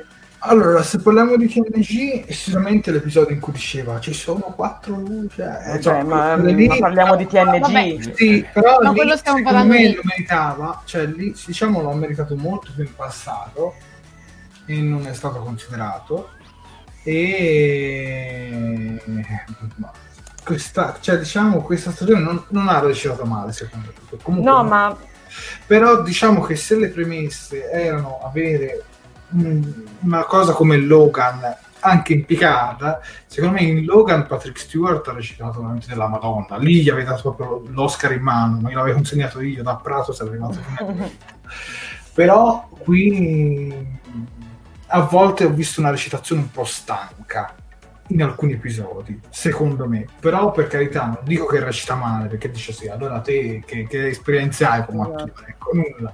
Però dico la verità, mh, non c'è stato un attore che secondo me si sia dimostrato così bravo per le sue quote Mm. recitative. Max? Ma no, vorrei sentire Oscuro Errante, ha posto la domanda ma non ci ha dato la sua Eh. risposta. è vero. Peccato, quando provo a passare, non riesco mai a passare. Indenne. Grazie. No, non era quello il tempo, però va bene, va bene come va bene uguale. Ehm, Allora, per me nessuno. Eh, detto questo, eh, per affetto profondo e per un amore incondizionato, direi Patrick Stewart o Jerry Ryan. Ma perché eh, entrambi i personaggi nelle rispettive serie TV d'origine, diciamo, mi sono piaciuti. Io so- sono i miei personaggi preferiti, uno in The Next Generation, l'altro in Voyager, e quindi per il mio profondo affetto verso il loro modo di recitare, i loro personaggi, io sceglierei loro. Su Discovery concordo con eh, voi e direi l'attore che interpreta Saru, Ciao, ciao. tanto di cappello. Jones. Certo. Io non voglio essere banale, ma su Discovery, a parte le battute che abbiamo fatto prima, lo darei ad Anson Mount, ma vabbè. Mi era scontato che lo dicessi.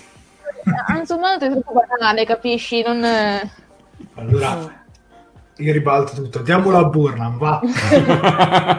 Comunque, Ora si, si iscrivono tutti dal canale. comunque vorrei sottolineare un'ultima cosa perché ho visto che magari nei commenti è venuto fuori un po' di confusione. Attenzione perché recitare in maniera stanca non è sinonimo di recitare male. Cioè, sia chiaro, sono due cose completamente diverse. Mm, No, lo dico perché non, cioè, perché non voglio che si crei nuove spy Sì, sì, della sì, serie. sì, ah, sì, hai sì, detto sì. che Questa è Patrick la Stewart recita ma di cinema. Cioè, ne- no, allora nel senso, no, spiega, c'è poco da spiegare, raga, cioè si vede. Um, sono due cose diverse, cioè appunto come dicevo la recitazione stanca è quella come quella, appunto, come quella che abbiamo visto in, um, in, Picard appunto portata avanti da Patrick Stewart, quindi una recitazione che comunque aveva degli alti e dei bassi, perché ha avuto dei momenti di splendore nei primi episodi, ma poi si è affievolita pian pianello e si vedeva che in certe cose non dico che non ci credeva, ma poco ci mancava. Io mi ricordo, per esempio, la battuta che ha, eh, che evidentemente io non ho capito perché è un English humor, humor molto delicato di lui che si mette sulla seggiola e dice: Eh, no, non le so fare queste cose.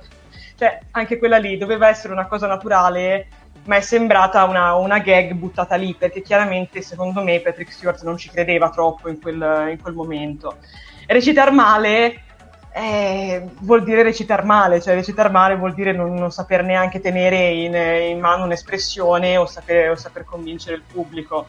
Cioè, visto che comunque Narek eh, non ha convinto nessuno, si può dire che anche l'attore non è che se la sia cavata così tanto bene, perché se ci guardiamo Narek due espressioni ha, cioè nel senso mm, vuoi un po' il fatto che magari sia alle prime armi, vuoi tutto, però sono due tipi di recitazione diversa, cioè appunto mh, per questo ti dico, non, per questo appunto volevo fare questa precisazione, Rec- essere stanchi, cioè recitare in maniera stanca non vuol dire recitare male, sia chiaro, cioè mm-hmm. disclaimer, non mi voglio prolungare troppo. Guarda, John De Pond forse ha dato l'interpretazione più chiara.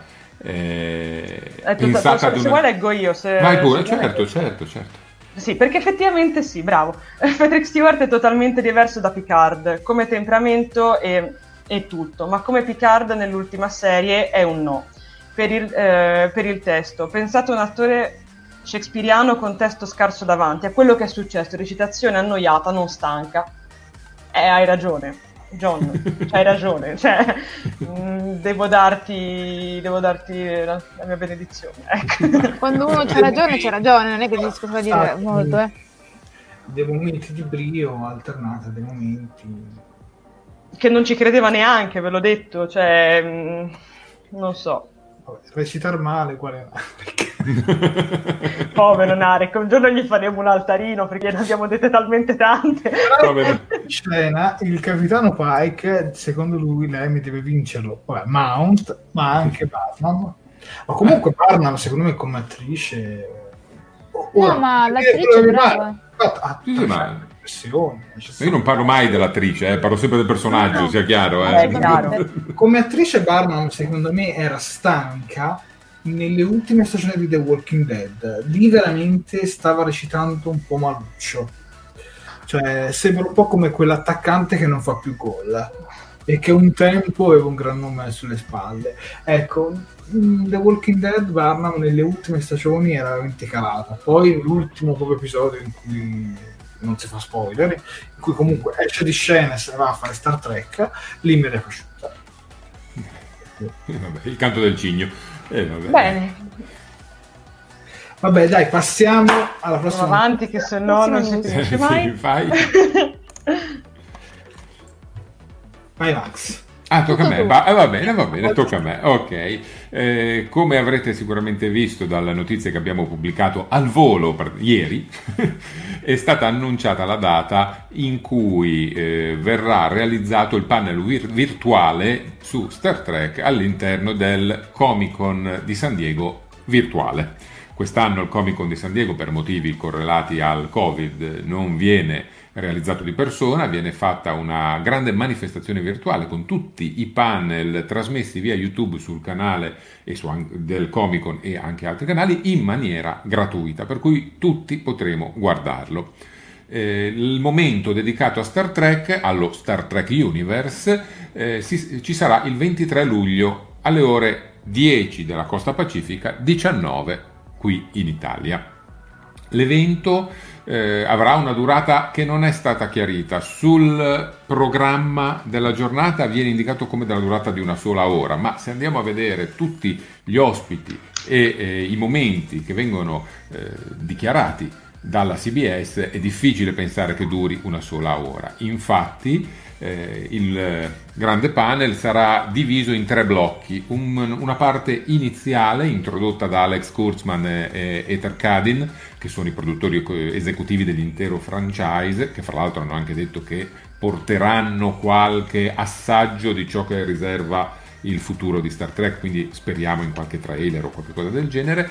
Eh, dicevo, la parte iniziale introdotta da loro e poi eh, condotta da un editore anziano di, della rivista Deadline, Dominic Patten, vedrà presenti in collegamento da remoto gran parte del cast di Star Trek Discovery seconda stagione, per cui vi dico i nomi dei personaggi per semplicità perché se no se dicessi solo i nomi degli attori magari alcuni poi si perdono. Comunque ci sarà Michael Barnan, Filippo Giorgiu, Saru, Paul Stamets, Silvia Tilli, il dottor Calber, Lerell, Jet Rino, Leland, eh, l'ammiraglio Cornwall, eh, Detmer, Owashekun, Reese, Bryce, il tenente Nilsson, Pike, cioè Anson Mount, numero uno, cioè Rebecca Romijn, e Spock e Tampek vengono inseriti questi ultimi tre all'interno del momento Discovery, ma si spera ardentemente che in realtà parlino di Strange New Worlds.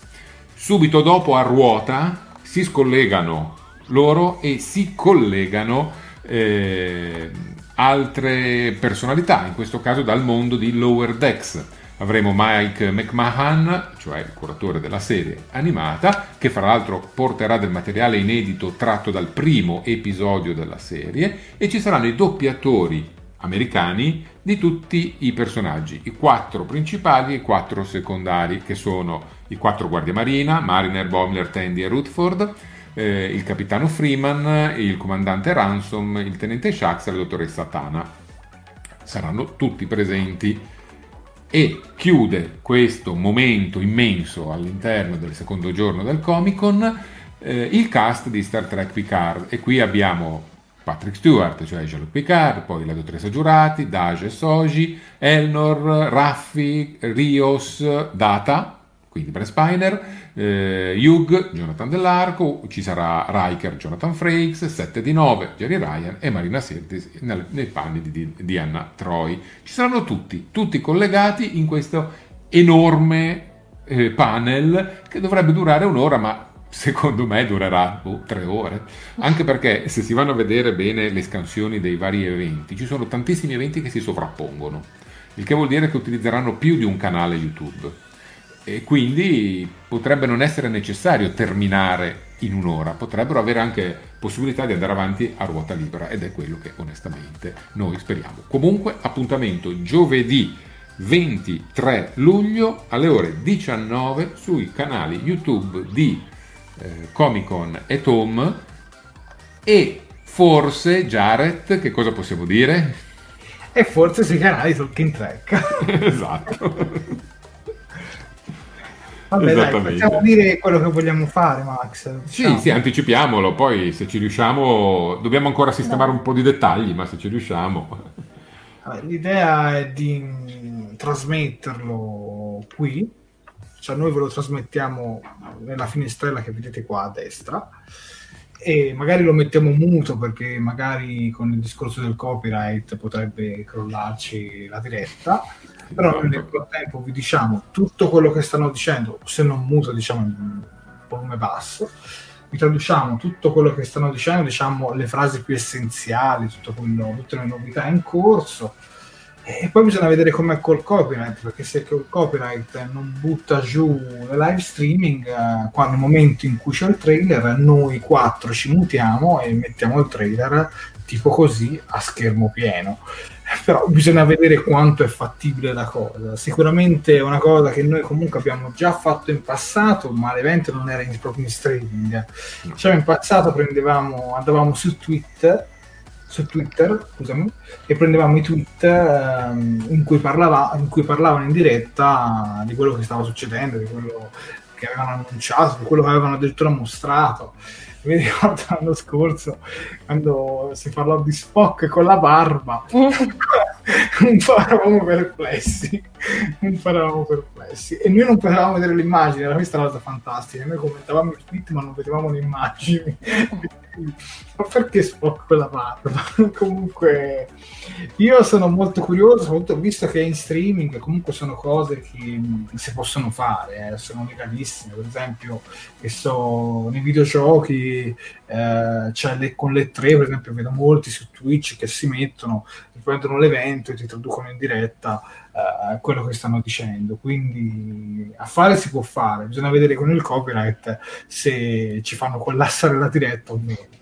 Comunque una soluzione la troveremo, come ho detto, alla peggio mettiamo l'audio muto, mostriamo soltanto le immagini e noi vi traduciamo sopra. Comunque, a questo punto, ragazzi, che cosa vi aspettate di vedere? Lo chiedo anche a chi ci sta seguendo eh, tra commenti. Che cosa vi aspettate di vedere a questo eh, San Diego e per la prima volta, diciamo, anche in versione, in versione streaming, in cui comunque possiamo vederlo anche dall'Italia senza per forza andare eh, lì a San Diego. Per una volta riusciremo a vedere tutti il, il Comic Con di San Diego. Mettiamo così.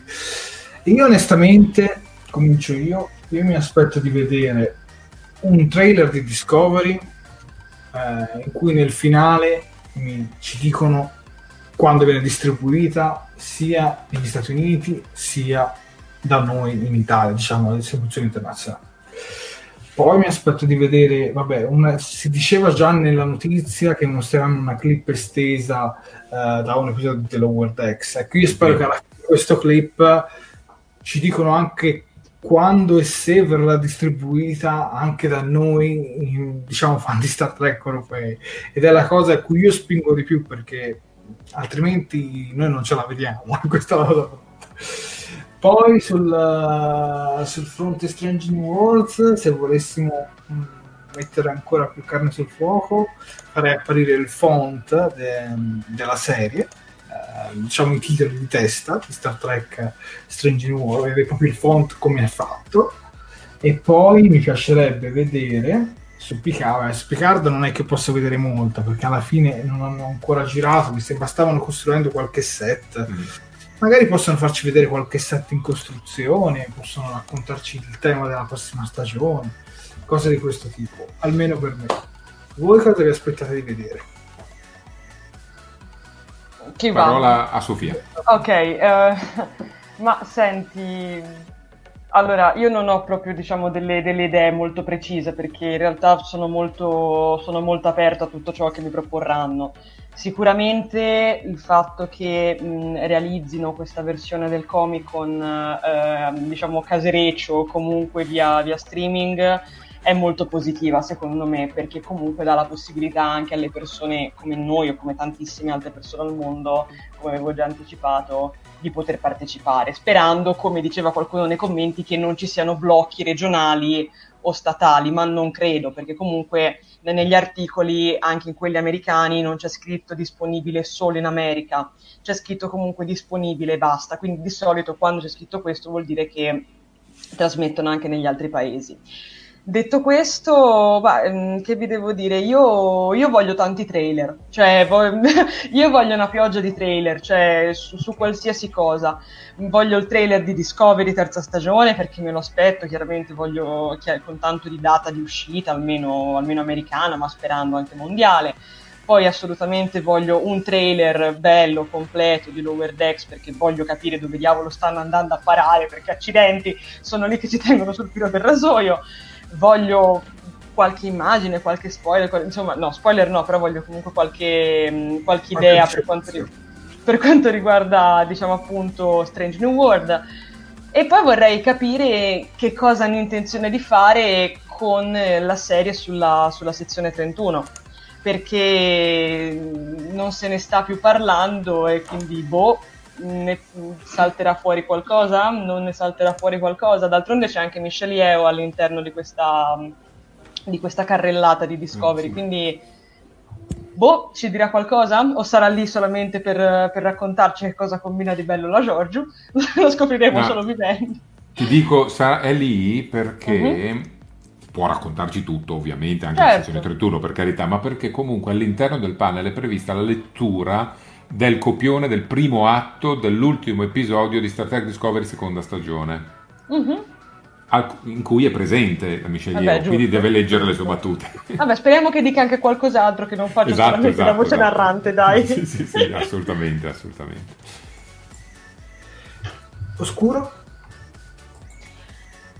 Vorrei dire che io non penso, ma purtroppo non è possibile, nel senso che penso fin troppo. Eh, in realtà io sono un po' come Sofia, non- in questo momento va- brancolo un po' nel buio e non, non mi aspetto niente. Eh, sicuramente mh, quello che non mi aspetto è eh, di avere informazioni sulla sezione 31, perché eh, non, se- non ne ho più sentito niente in questo periodo.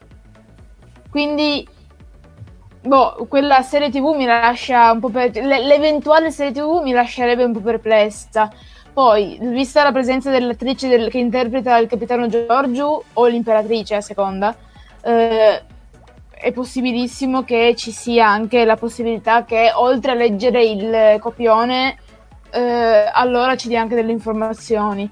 Eh, sì, io spererei che ci diano più che altro informazioni sulle nuove uscite per eh, Discovery, eh, Stra- non Strange New Worlds perché ancora non, non- non sappiamo quando iniziano le Certo. riprese, però eh, Lower Decks, ecco, almeno, almeno capire come que- quelle quando usciranno, quando inizieranno a girare Discovery, quando ci sarà la possibilità di uscita e così via. Per il resto, no, non penso. Eh, io sulla sezione 31 penso che, mh, vabbè, eh, leggo un commento che è fantastico di Riccardo Frasca che dice, beh, la sezione 31 dovrebbe essere segreta. Eh, Quindi ecco. quando la fanno uscire, uscirà in segreto. E infatti ci stanno tenendo tutti in segreto, cioè... Allora, io, io- io penso c'è un grande ma su questa cosa. Sicuramente loro si aspettavano che nella seconda stagione di Discovery ci sarebbe stato molto più eccitazione per la sezione 31 che per Pike e per Spock. Mi sembra una cosa stupida, però evidentemente l'hanno pensato perché già avevano la- neanche fosse era appena finita o giù di lì e hanno lanciato subito la notizia sulla sezione 21 quando poi già i fan chiedevano a gran voce eh, la serie su Pike ecco eh, eh, speriamo di no. A casa Capret sarà proprio la sezione 21 per vedere lo streaming. Però c'è da dire una cosa. Secondo me già nel finale della prossima stagione di Discovery io mi aspetto che ci sarà un grosso cliffhanger con Michelle Yeoh che verrà svelato nella serie della sezione 31 perché si è ben capito che questo personaggio uscirà di scena nella prossima stagione di Discovery e dove la fai uscire se non mi fai la serie? La fai uscire in Strange New Worlds? Eh, questa è la mia è il mio timore quindi Magari muore. No, secondo me non muore, cioè secondo me va, secondo me va da qualche parte, va da qualche parte e secondo me ha senso che si faccia la serie sulla sezione 21 per capire dove finisce questo personaggio. Poi se hanno pensato e deciso che magari riesco a trasportare questo personaggio come guest star in Strange New World me la cavo così e non faccio più la serie sulla sezione 31, allora lì può essere anche questo. Ma eh, guarda, dico, secondo me il discorso è questo, che come hai detto giustamente anche te, il paradosso è questo, che la sezione sulla stagione 31 è stata annunciata prima della, di Strange New World o comunque della, mh, della- della serie dedicata a Pike e Spock e poi è sparita nel nulla. Il fatto è questo che a, ma- a mio malincuore mi viene da pensare che il- la sezione 31, la serie, all'inizio dovesse essere un po' un piano B, cioè della serie se Pike e Spock non piacciono, allora si ripiega sulla sezione 31, perché anche la- cioè alla fine anche la sezione 31, così come Pike e Spock, è una cosa che i fan più, diciamo, più esperti già conoscevano. Quindi ti dico, non vorrei che questa cosa qua della sezione 31 sia andata a farsi benedire, per non usare altri termini, perché appunto si è capito effettivamente che a questo punto non gliene frega niente a nessuno e che tutti quanti vogliono vedere Pike Spock. Io sinceramente spero che non sia così, però da come si stanno muovendo un po' me lo fanno pensare, perché d'altronde cioè, con tutte le cose che avevano pubblicato, con tutte le anticipazioni che avevano fatto, mm, comunque un bel po' di roba era uscita, cioè un certo diciamo, tentativo di far salire l'hype avevano provato a farlo. Eh, però il problema è che poi appunto sono arrivati Pike e Spock e hanno praticamente sotterrato tutto quanto. Quindi secondo me la serie sulla sezione 31, se ci sarà, la vedremo ma tra, ma tra un bel po'. Vai, scusa. E, e se fosse per far lavorare noi che, noi che ci informiamo sul mondo di Star Trek e darci un lavoro tutte le settimane e tenerci impegnati da altre informazioni ben più importanti così. Eh, Perché no? È tutto Ah, un complotto. essere uno specchietto per l'allodore, eh? È un complotto Eh, già, della sezione beh, 31. anche. eh. No, no, ma, ma- ma quello che dice Oscuro è anche giusto, eh? cioè, eh, ha anche senso. Sì, sì, ma infatti si vedrà un attimo. Beh, io dico che c'è comunque una cosa, è successa una cosa simile anche in passato con Seti Alpha 5. Ora voi direte, ma che roba è Seti Alpha 5? Io e Max ce la ricordiamo molto molto bene. Max, ti ricordi il cane di Meyer? Cioè, Sì, sì, Stella, si chiamava Stella. la- lascia spiegare a te perché magari tu hai più memoria. Agli inizi di- dello Star Trek Universe, cioè quando è stato rimesso in piedi tutto il mondo di Star Trek per il mondo televisivo, era mh, eh, stato ingaggiato Meyer per eh, realizzare una serie televisiva che prendesse spunto eh, dagli eventi eh, di Star Trek 2, 3, 4, 5, cioè insomma in quel periodo storico, presumibilmente qualcosa che avesse a che fare con Khan, Khan cinematografico, non di Star Trek Into Darkness. E su Twitter era stato creato l'account dedicato al cane eh, di Nick Meyer, eh, che si chiamava Stella, che dava delle indicazioni, delle informazioni riguardo la produzione di questa piccola serie, che poteva essere un film per la televisione, poteva essere una miniserie in due parti, insomma ha preso molte eh, identità fino a che a un certo punto hanno detto lo stesso Meyer piuttosto risentito e a un passo dal licenziamento dal comparto produttivo di Star Trek ha detto sì va bene sappiate che la serie c'è ma non la faremo è rimasta eh, in cantiere non ci sono delle problematiche prima di diritti poi ci sono state delle problematiche per realizzarla e alla fine non l'hanno più fatta. Si presumeva si intitolasse Ceti Alpha 5 come il nome del pianeta che ospita i rifugiati della Botany Bay eh, quindi Khan. E, ma poi non è stato fatto più nulla. E potrebbe essere anche questo il destino di sezione 31. Onestamente io penso che qualche cosa al Comic Con nel panel eh, di Star Trek Universe lo dicano, se non altro perché ci sarà qualche fan che nei commenti butta lì la domanda e un- anche un banale non possiamo dire niente lo diranno, secondo me.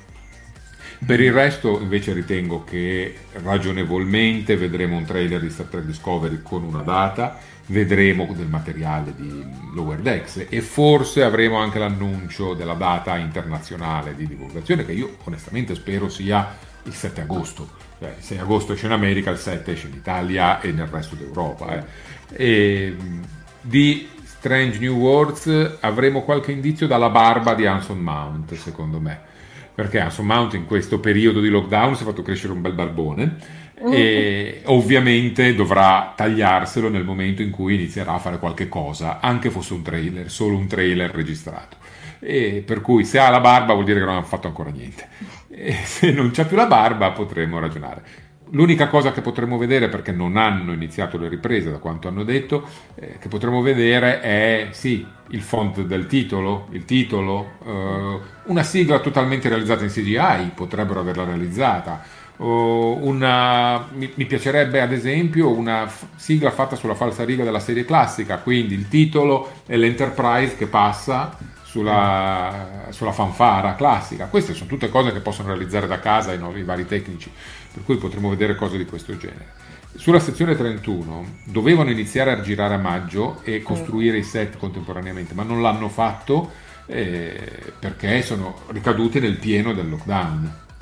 Per cui è difficile che vedremo qual- alcunché. Al limite, anche in quel caso, un logo. Mm. Però, però fa riflettere il fatto che quando era uscita la notizia del Comic Con, quasi tutte le fonti riportavano Strange New Worlds, ma Sì. non la sezione 31. Sì, Nessuno, sì, no, Esatto. cancellata completamente. nessuno Però. Però è la cosa brutta è che se leggi il comunicato ufficiale della CBS, quel non col riportato da Deadline, Track Core, Track Movie, eccetera, eccetera, che hanno aggiunto qualcosa di loro, leggi esattamente quello che è disponibile sul sito della CBS, non viene citato neanche Strange New Worlds.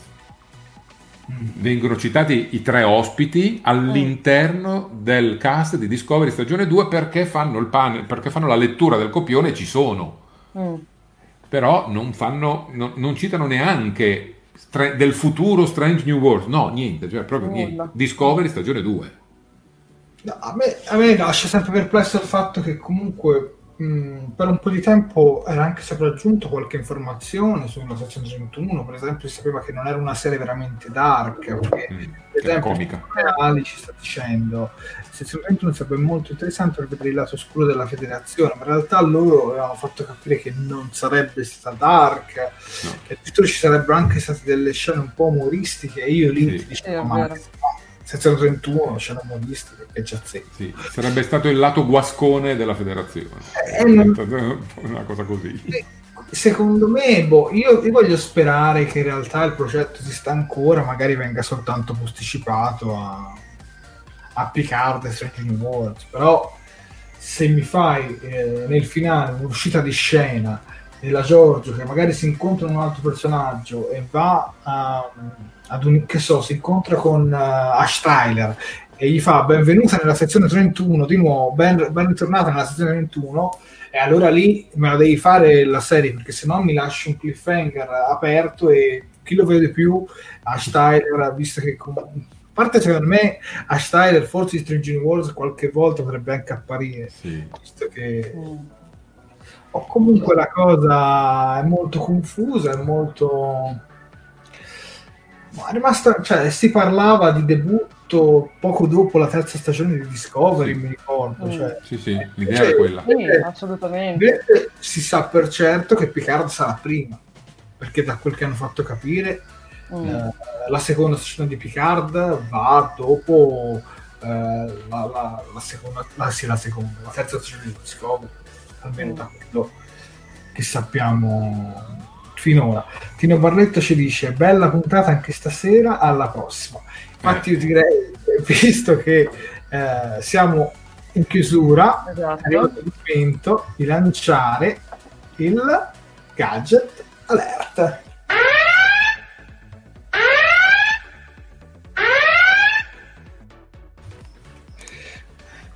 Perfetto, cosa avete portato ragazzi questa settimana? Chi inizia?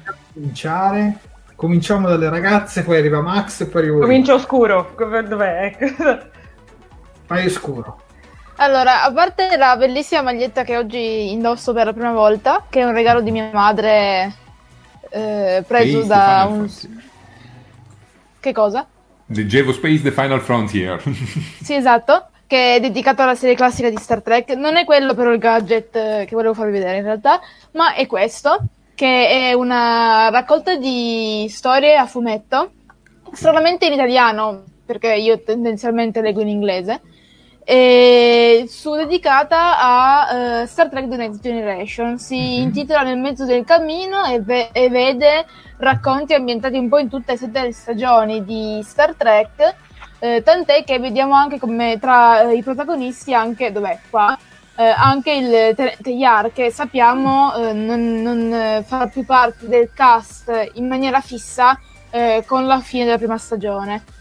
È molto bello, mi è piaciuto. E in realtà l'ho preso per sbaglio sulla Feltrinelli perché non avevo capito fosse un fumetto. Io generalmente non li leggo, però questo qua mi è piaciuto un sacco. Beh, bello. Sofia? Io innanzitutto faccio un plauso alla maglietta di Oscuro perché è bellissima, quindi un giorno probabilmente vedrete anche me così potrò finalmente mettere a lavare la maglietta di Spock.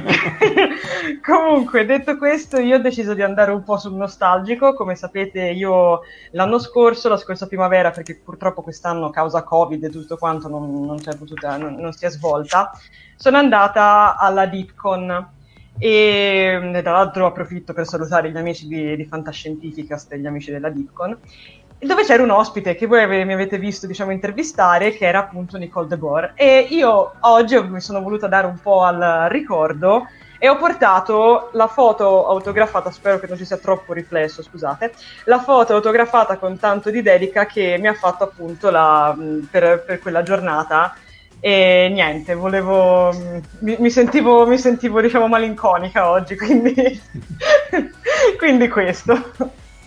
Ecco, io te la invidi, ti invidio il tuo gadget quasi quanto penso tu, tu mh, invidi le mie maglie in questo momento. Facciamo cambio. Te la presto per una settimana, che ne dici? Ci sta. Dai. Max, Ecco qua, io ho portato un piccolissimo sparviero Klingon che in realtà nasconde un segreto. Si apre un pochino il suo piedistallo e eh, si sente un simpatico profumo. In realtà si tratta di un deodorante per automobile. Ha qui il suo adesivo, si applica sul cruscotto, si apre e tutta la macchina viene pervasa da una fragranza Klingon, direi alla lavanda. ah, però, È stupendo. io invece vi ho portato questo libro qua che si chiama Lost Trek, tutti gli Star Trek che non abbiamo mai visto. Infatti, questo libro che è stato scritto da eh, il nostro carissimo Marcello Rossi, che è venuto tante volte ospite qui su Talking Trek, tra l'altro oggi è anche il suo compleanno, quindi facciamo anche gli auguri. Auguri! Auguri. Auguri. E al suo interno ci sono praticamente una serie di racconti su tutte le serie, tutte le serie, i progetti di Star Trek che non sono mai arrivati sullo schermo, sia piccolo che grande. Per esempio, vi faccio vedere qui un'immagine, si vedono per esempio delle divise che non sono mai arrivate. Oh, Sempre queste dovrebbero essere, mi sembra, di fase 2, qualcosa eh, del genere. Sì, è una lettura molto molto interessante, quindi io ho Lost Trek. Direi che ci mettiamo in posa per eh, il selfie di rito. Il gadget. Aspetta, Max, ricordiamo cosa devi fare ai nostri spettatori. Sì, devono fare lo screen cap di questo fantastico momento, inviarcelo oppure fare una foto di loro stessi eh, con un loro gadget o, som- o semplicemente a un gadget e mandarcela eh, tramite messaggio privato sulla nostra pagina Facebook o tramite Instagram o tramite non so cos'altro possono utilizzare Cioè, Email. le mail talkingtrackitalia.gmail.com eh, trovate il modo per farcelo avere tanto siete capaci ne arrivano sempre tantissime e a noi fanno un sacco piacere mandateci i vostri gadget e mandateci anche i nostri oppure mettete in pausa se ci state guardando in differita Beh, tutti in posa. Cheese. ok. Dai, andata. A E posto. portiamo i libri. e adesso dovete votare, come ogni settimana, il gadget che vi è piaciuto di più. Mentre voi votate oggi vinca Sofia. Vai Max. dicevo, mentre voi votate diciamo la nostra preferenza Allora, io se dovessi scegliere quello di Max, perché... sì, sì, sì. Il deodorante per auto alla lavanda Klingon Qualcuno ci chiedeva a che sapore aveva, di sudore Klingon, gag, cioè, muschiato. Secondo me è lavanda, secondo me è lavanda comunque. Poi possiamo dire che è gag, è il profumo del gag al mattino, non so, possiamo trovare cose di questo genere, però banalmente lavanda direi. Mm. Eh, allora, tu hai votato questo, Sofia? Io voto quello perché santo cielo, cioè è, è tipo è, è bellissimo, quindi Max tu riesci sempre a stupirci con delle cose che non so da dove le hai tirate fuori, quindi tutti i miei complimenti vanno sempre a Max, cioè. No, Sembrava troppo strano che fosse una semplice astronave. Ma Dio- infatti avevo il sospetto anch'io, cioè quando ho visto ho detto "Oh, che carino, poi eh, c'era, ha fatto la bocca, cioè se- sì. Eh, ha- è oscuro?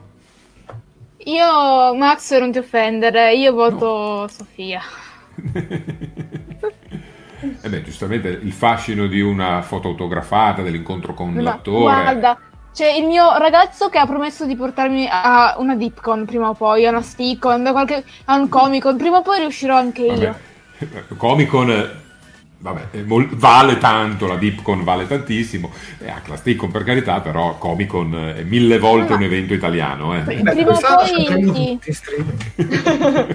Sì, no, però mi ha, mi ha prom- mi ha promesso che mi porterà. E quindi prima o poi avrò anche io questa soddisfazione da condividere con voi. Oh via, attendiamo il glorioso giorno. Max, tu per chi voti? Oh, guarda, io questa volta voto per tutti e tre e vi dico il perché. Eh, anch'io ho una foto autografata di eh, Nicole De Boer, attrice che mi piace tantissimo, che mi ha fatto avere Sofia e quindi ringraziandola mi sembra giusto tributarle il voto. Ehm, voto il libro eh, scritto da Marcello Rossi e, e Cesare Cioni, ce l'ho anch'io, lo sto leggendo, ma eh, voglio anche tributare a Marcello in questo caso un augurio di buon compleanno e dei forti complimenti per la realizzazione fatta. Ma il volumone di fumetti mi piace tantissimo perché mi ha colto impreparato e anzi ti chiedo, la casa editrice qual è? E sono curioso perché potrebbe essere sfuggito. Mistero, la casa editrice si è Free nascosta. Books. Free Books. Free Books SRL. Free Books Copyright SRL. edizione italiana Free Books SRL, quella... Ah, eccoti qua. Allora, quella italiana è quella Free Books SRL. Poi... Mhm. E beh, quella inglese pazienza, tanto a noi interessa quella italiana. Sì, infatti. Per cui Ok. il mio voto è un pari merito su tutte e tre. Guarda, questa volta sono equo per diversi motivi, non riesco a dare una preferenza. Vediamo cosa ha detto il pubblico. Sì, chi tiene poi il conto? Io? Oscuro. Allora, torniamo un attimino indietro. Allora, aspetta, eh, che ci sono arrivati talmente tanti commenti. Eccolo qua. Allora, Silvia Paoli, un voto per Sofia. Eh, Mauro Vallanti è subito dopo, ah, uguale. Ehm, poi ci sono Non commenti. ti preoccupare Sofia, sto segnando tutto. Io tengo i miei, mi, mi- mi vanto. Ok? Max, ma non, ma non sono effettivamente dei voti. Poi ecco un voto, voto lo Spalviero Klingon, è il più trash, dice.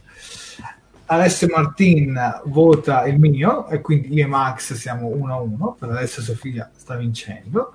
Un altro voto per Max, poi Vabbè, un altro Fabrizio- Sofia, Eh sì, Fabrizio Leporini che ti dà vincente, sì, sì.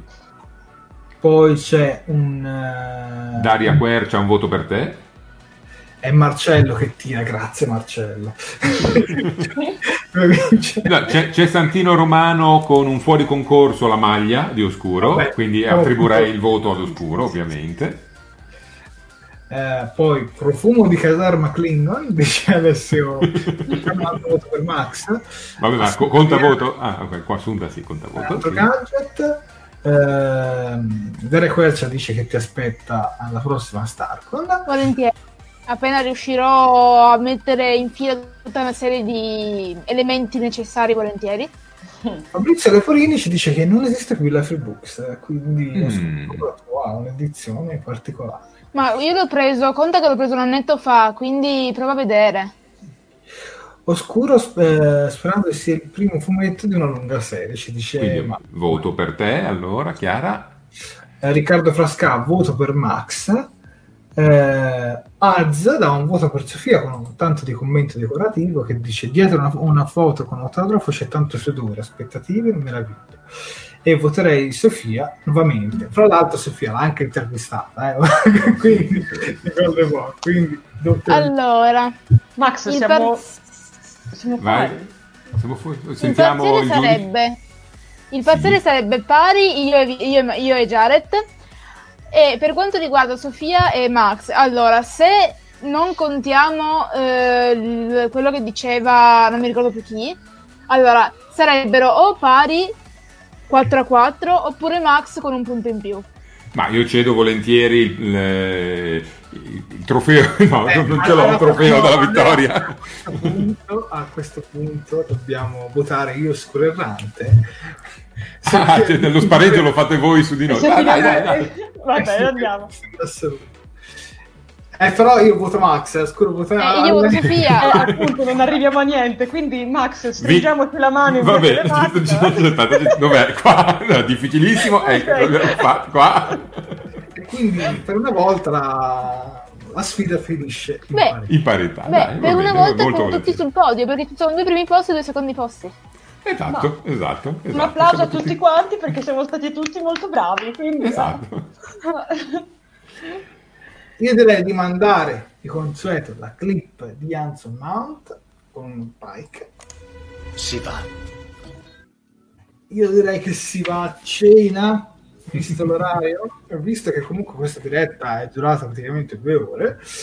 E, come sempre, io ringrazio tutti i nostri spettatori per essere stati qui con noi per due ore dalle 6 quasi le 8, quindi grazie per essere stati qui con noi. Ringrazio Sofia, Oscuro Errante e Max sempre per la loro grande comp- competenza. Rimando un augurio di, di buon compleanno a Marcello Rossi e direi che ci rivediamo alla prossima puntata di Talking Track. Quando ci sarà il, um, il Comic Con eh, di San Diego, Comic Con e Tom, come lo vogliamo chiamare, Mhm. sicuramente scriveremo degli articoli e, Esatto. e vi spiegheremo tutta la modalità. A questo proposito io approfitto per riagganciarmi al discorso perché vi devo ricordare tutto il nostro plicco tagliando catalogo di social sempre aggiornato. Vi ricordo che ci trovate su Facebook, YouTube, le dirette poi verranno trasmesse anche poi su, su Fantascientificast in formato podcast, ricordiamolo perché non fa mai male.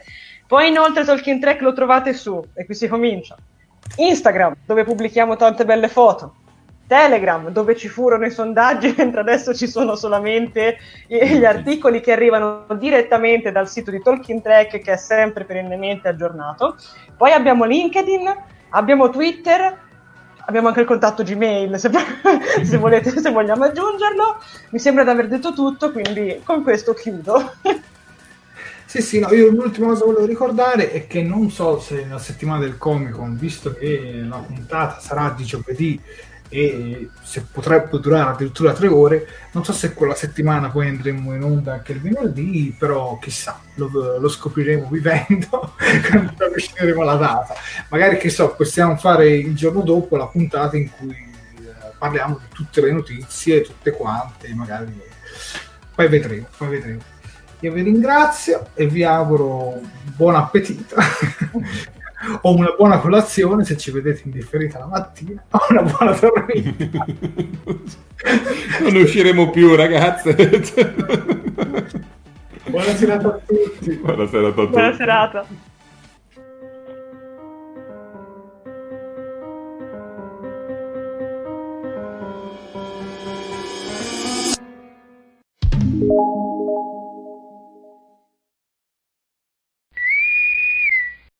Fantascientificast e Talking Track sono produzioni amatoriali, non si intende infrangere alcun copyright, i cui diritti appartengono ai rispettivi detentori.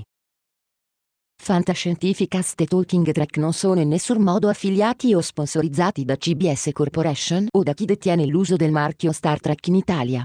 Il podcast ha carattere esclusivamente ricreativo e divulgativo, non ha alcun scopo di lucro e viene diffuso gratuitamente. Autorizzazione SIAE 56125359. Nessun byte e nessun tribolo sono stati maltrattati durante la produzione di questo podcast.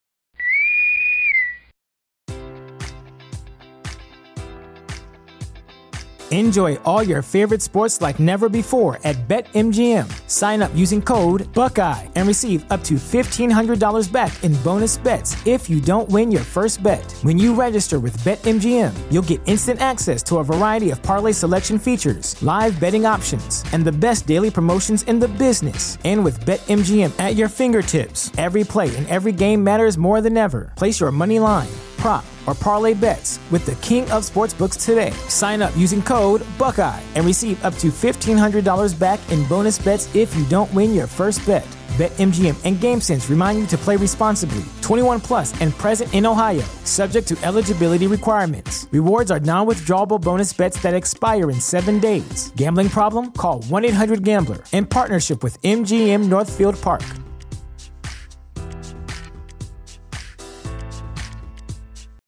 You know how to book flights and hotels. All you're missing is a tool to plan the travel experiences you'll have once you arrive. That's why you need Viator. Book guided tours, activities, excursions, and more in one place to make your trip truly unforgettable. Viator has over 300,000 travel experiences to choose from. Everything from simple tours to extreme adventures and all the niche, interesting stuff in between. So you can plan something that everyone you're traveling with will enjoy. Real traveler reviews give the inside scoop from people who've already been on the experiences you're considering. So you can plan with confidence. Free cancellation helps you plan for the unexpected. And 24 7 customer support means you can travel worry free. Download the Viator app now and use code Viator10 for 10% off your first booking in the app. Find travel experiences for you. Do more with Viator.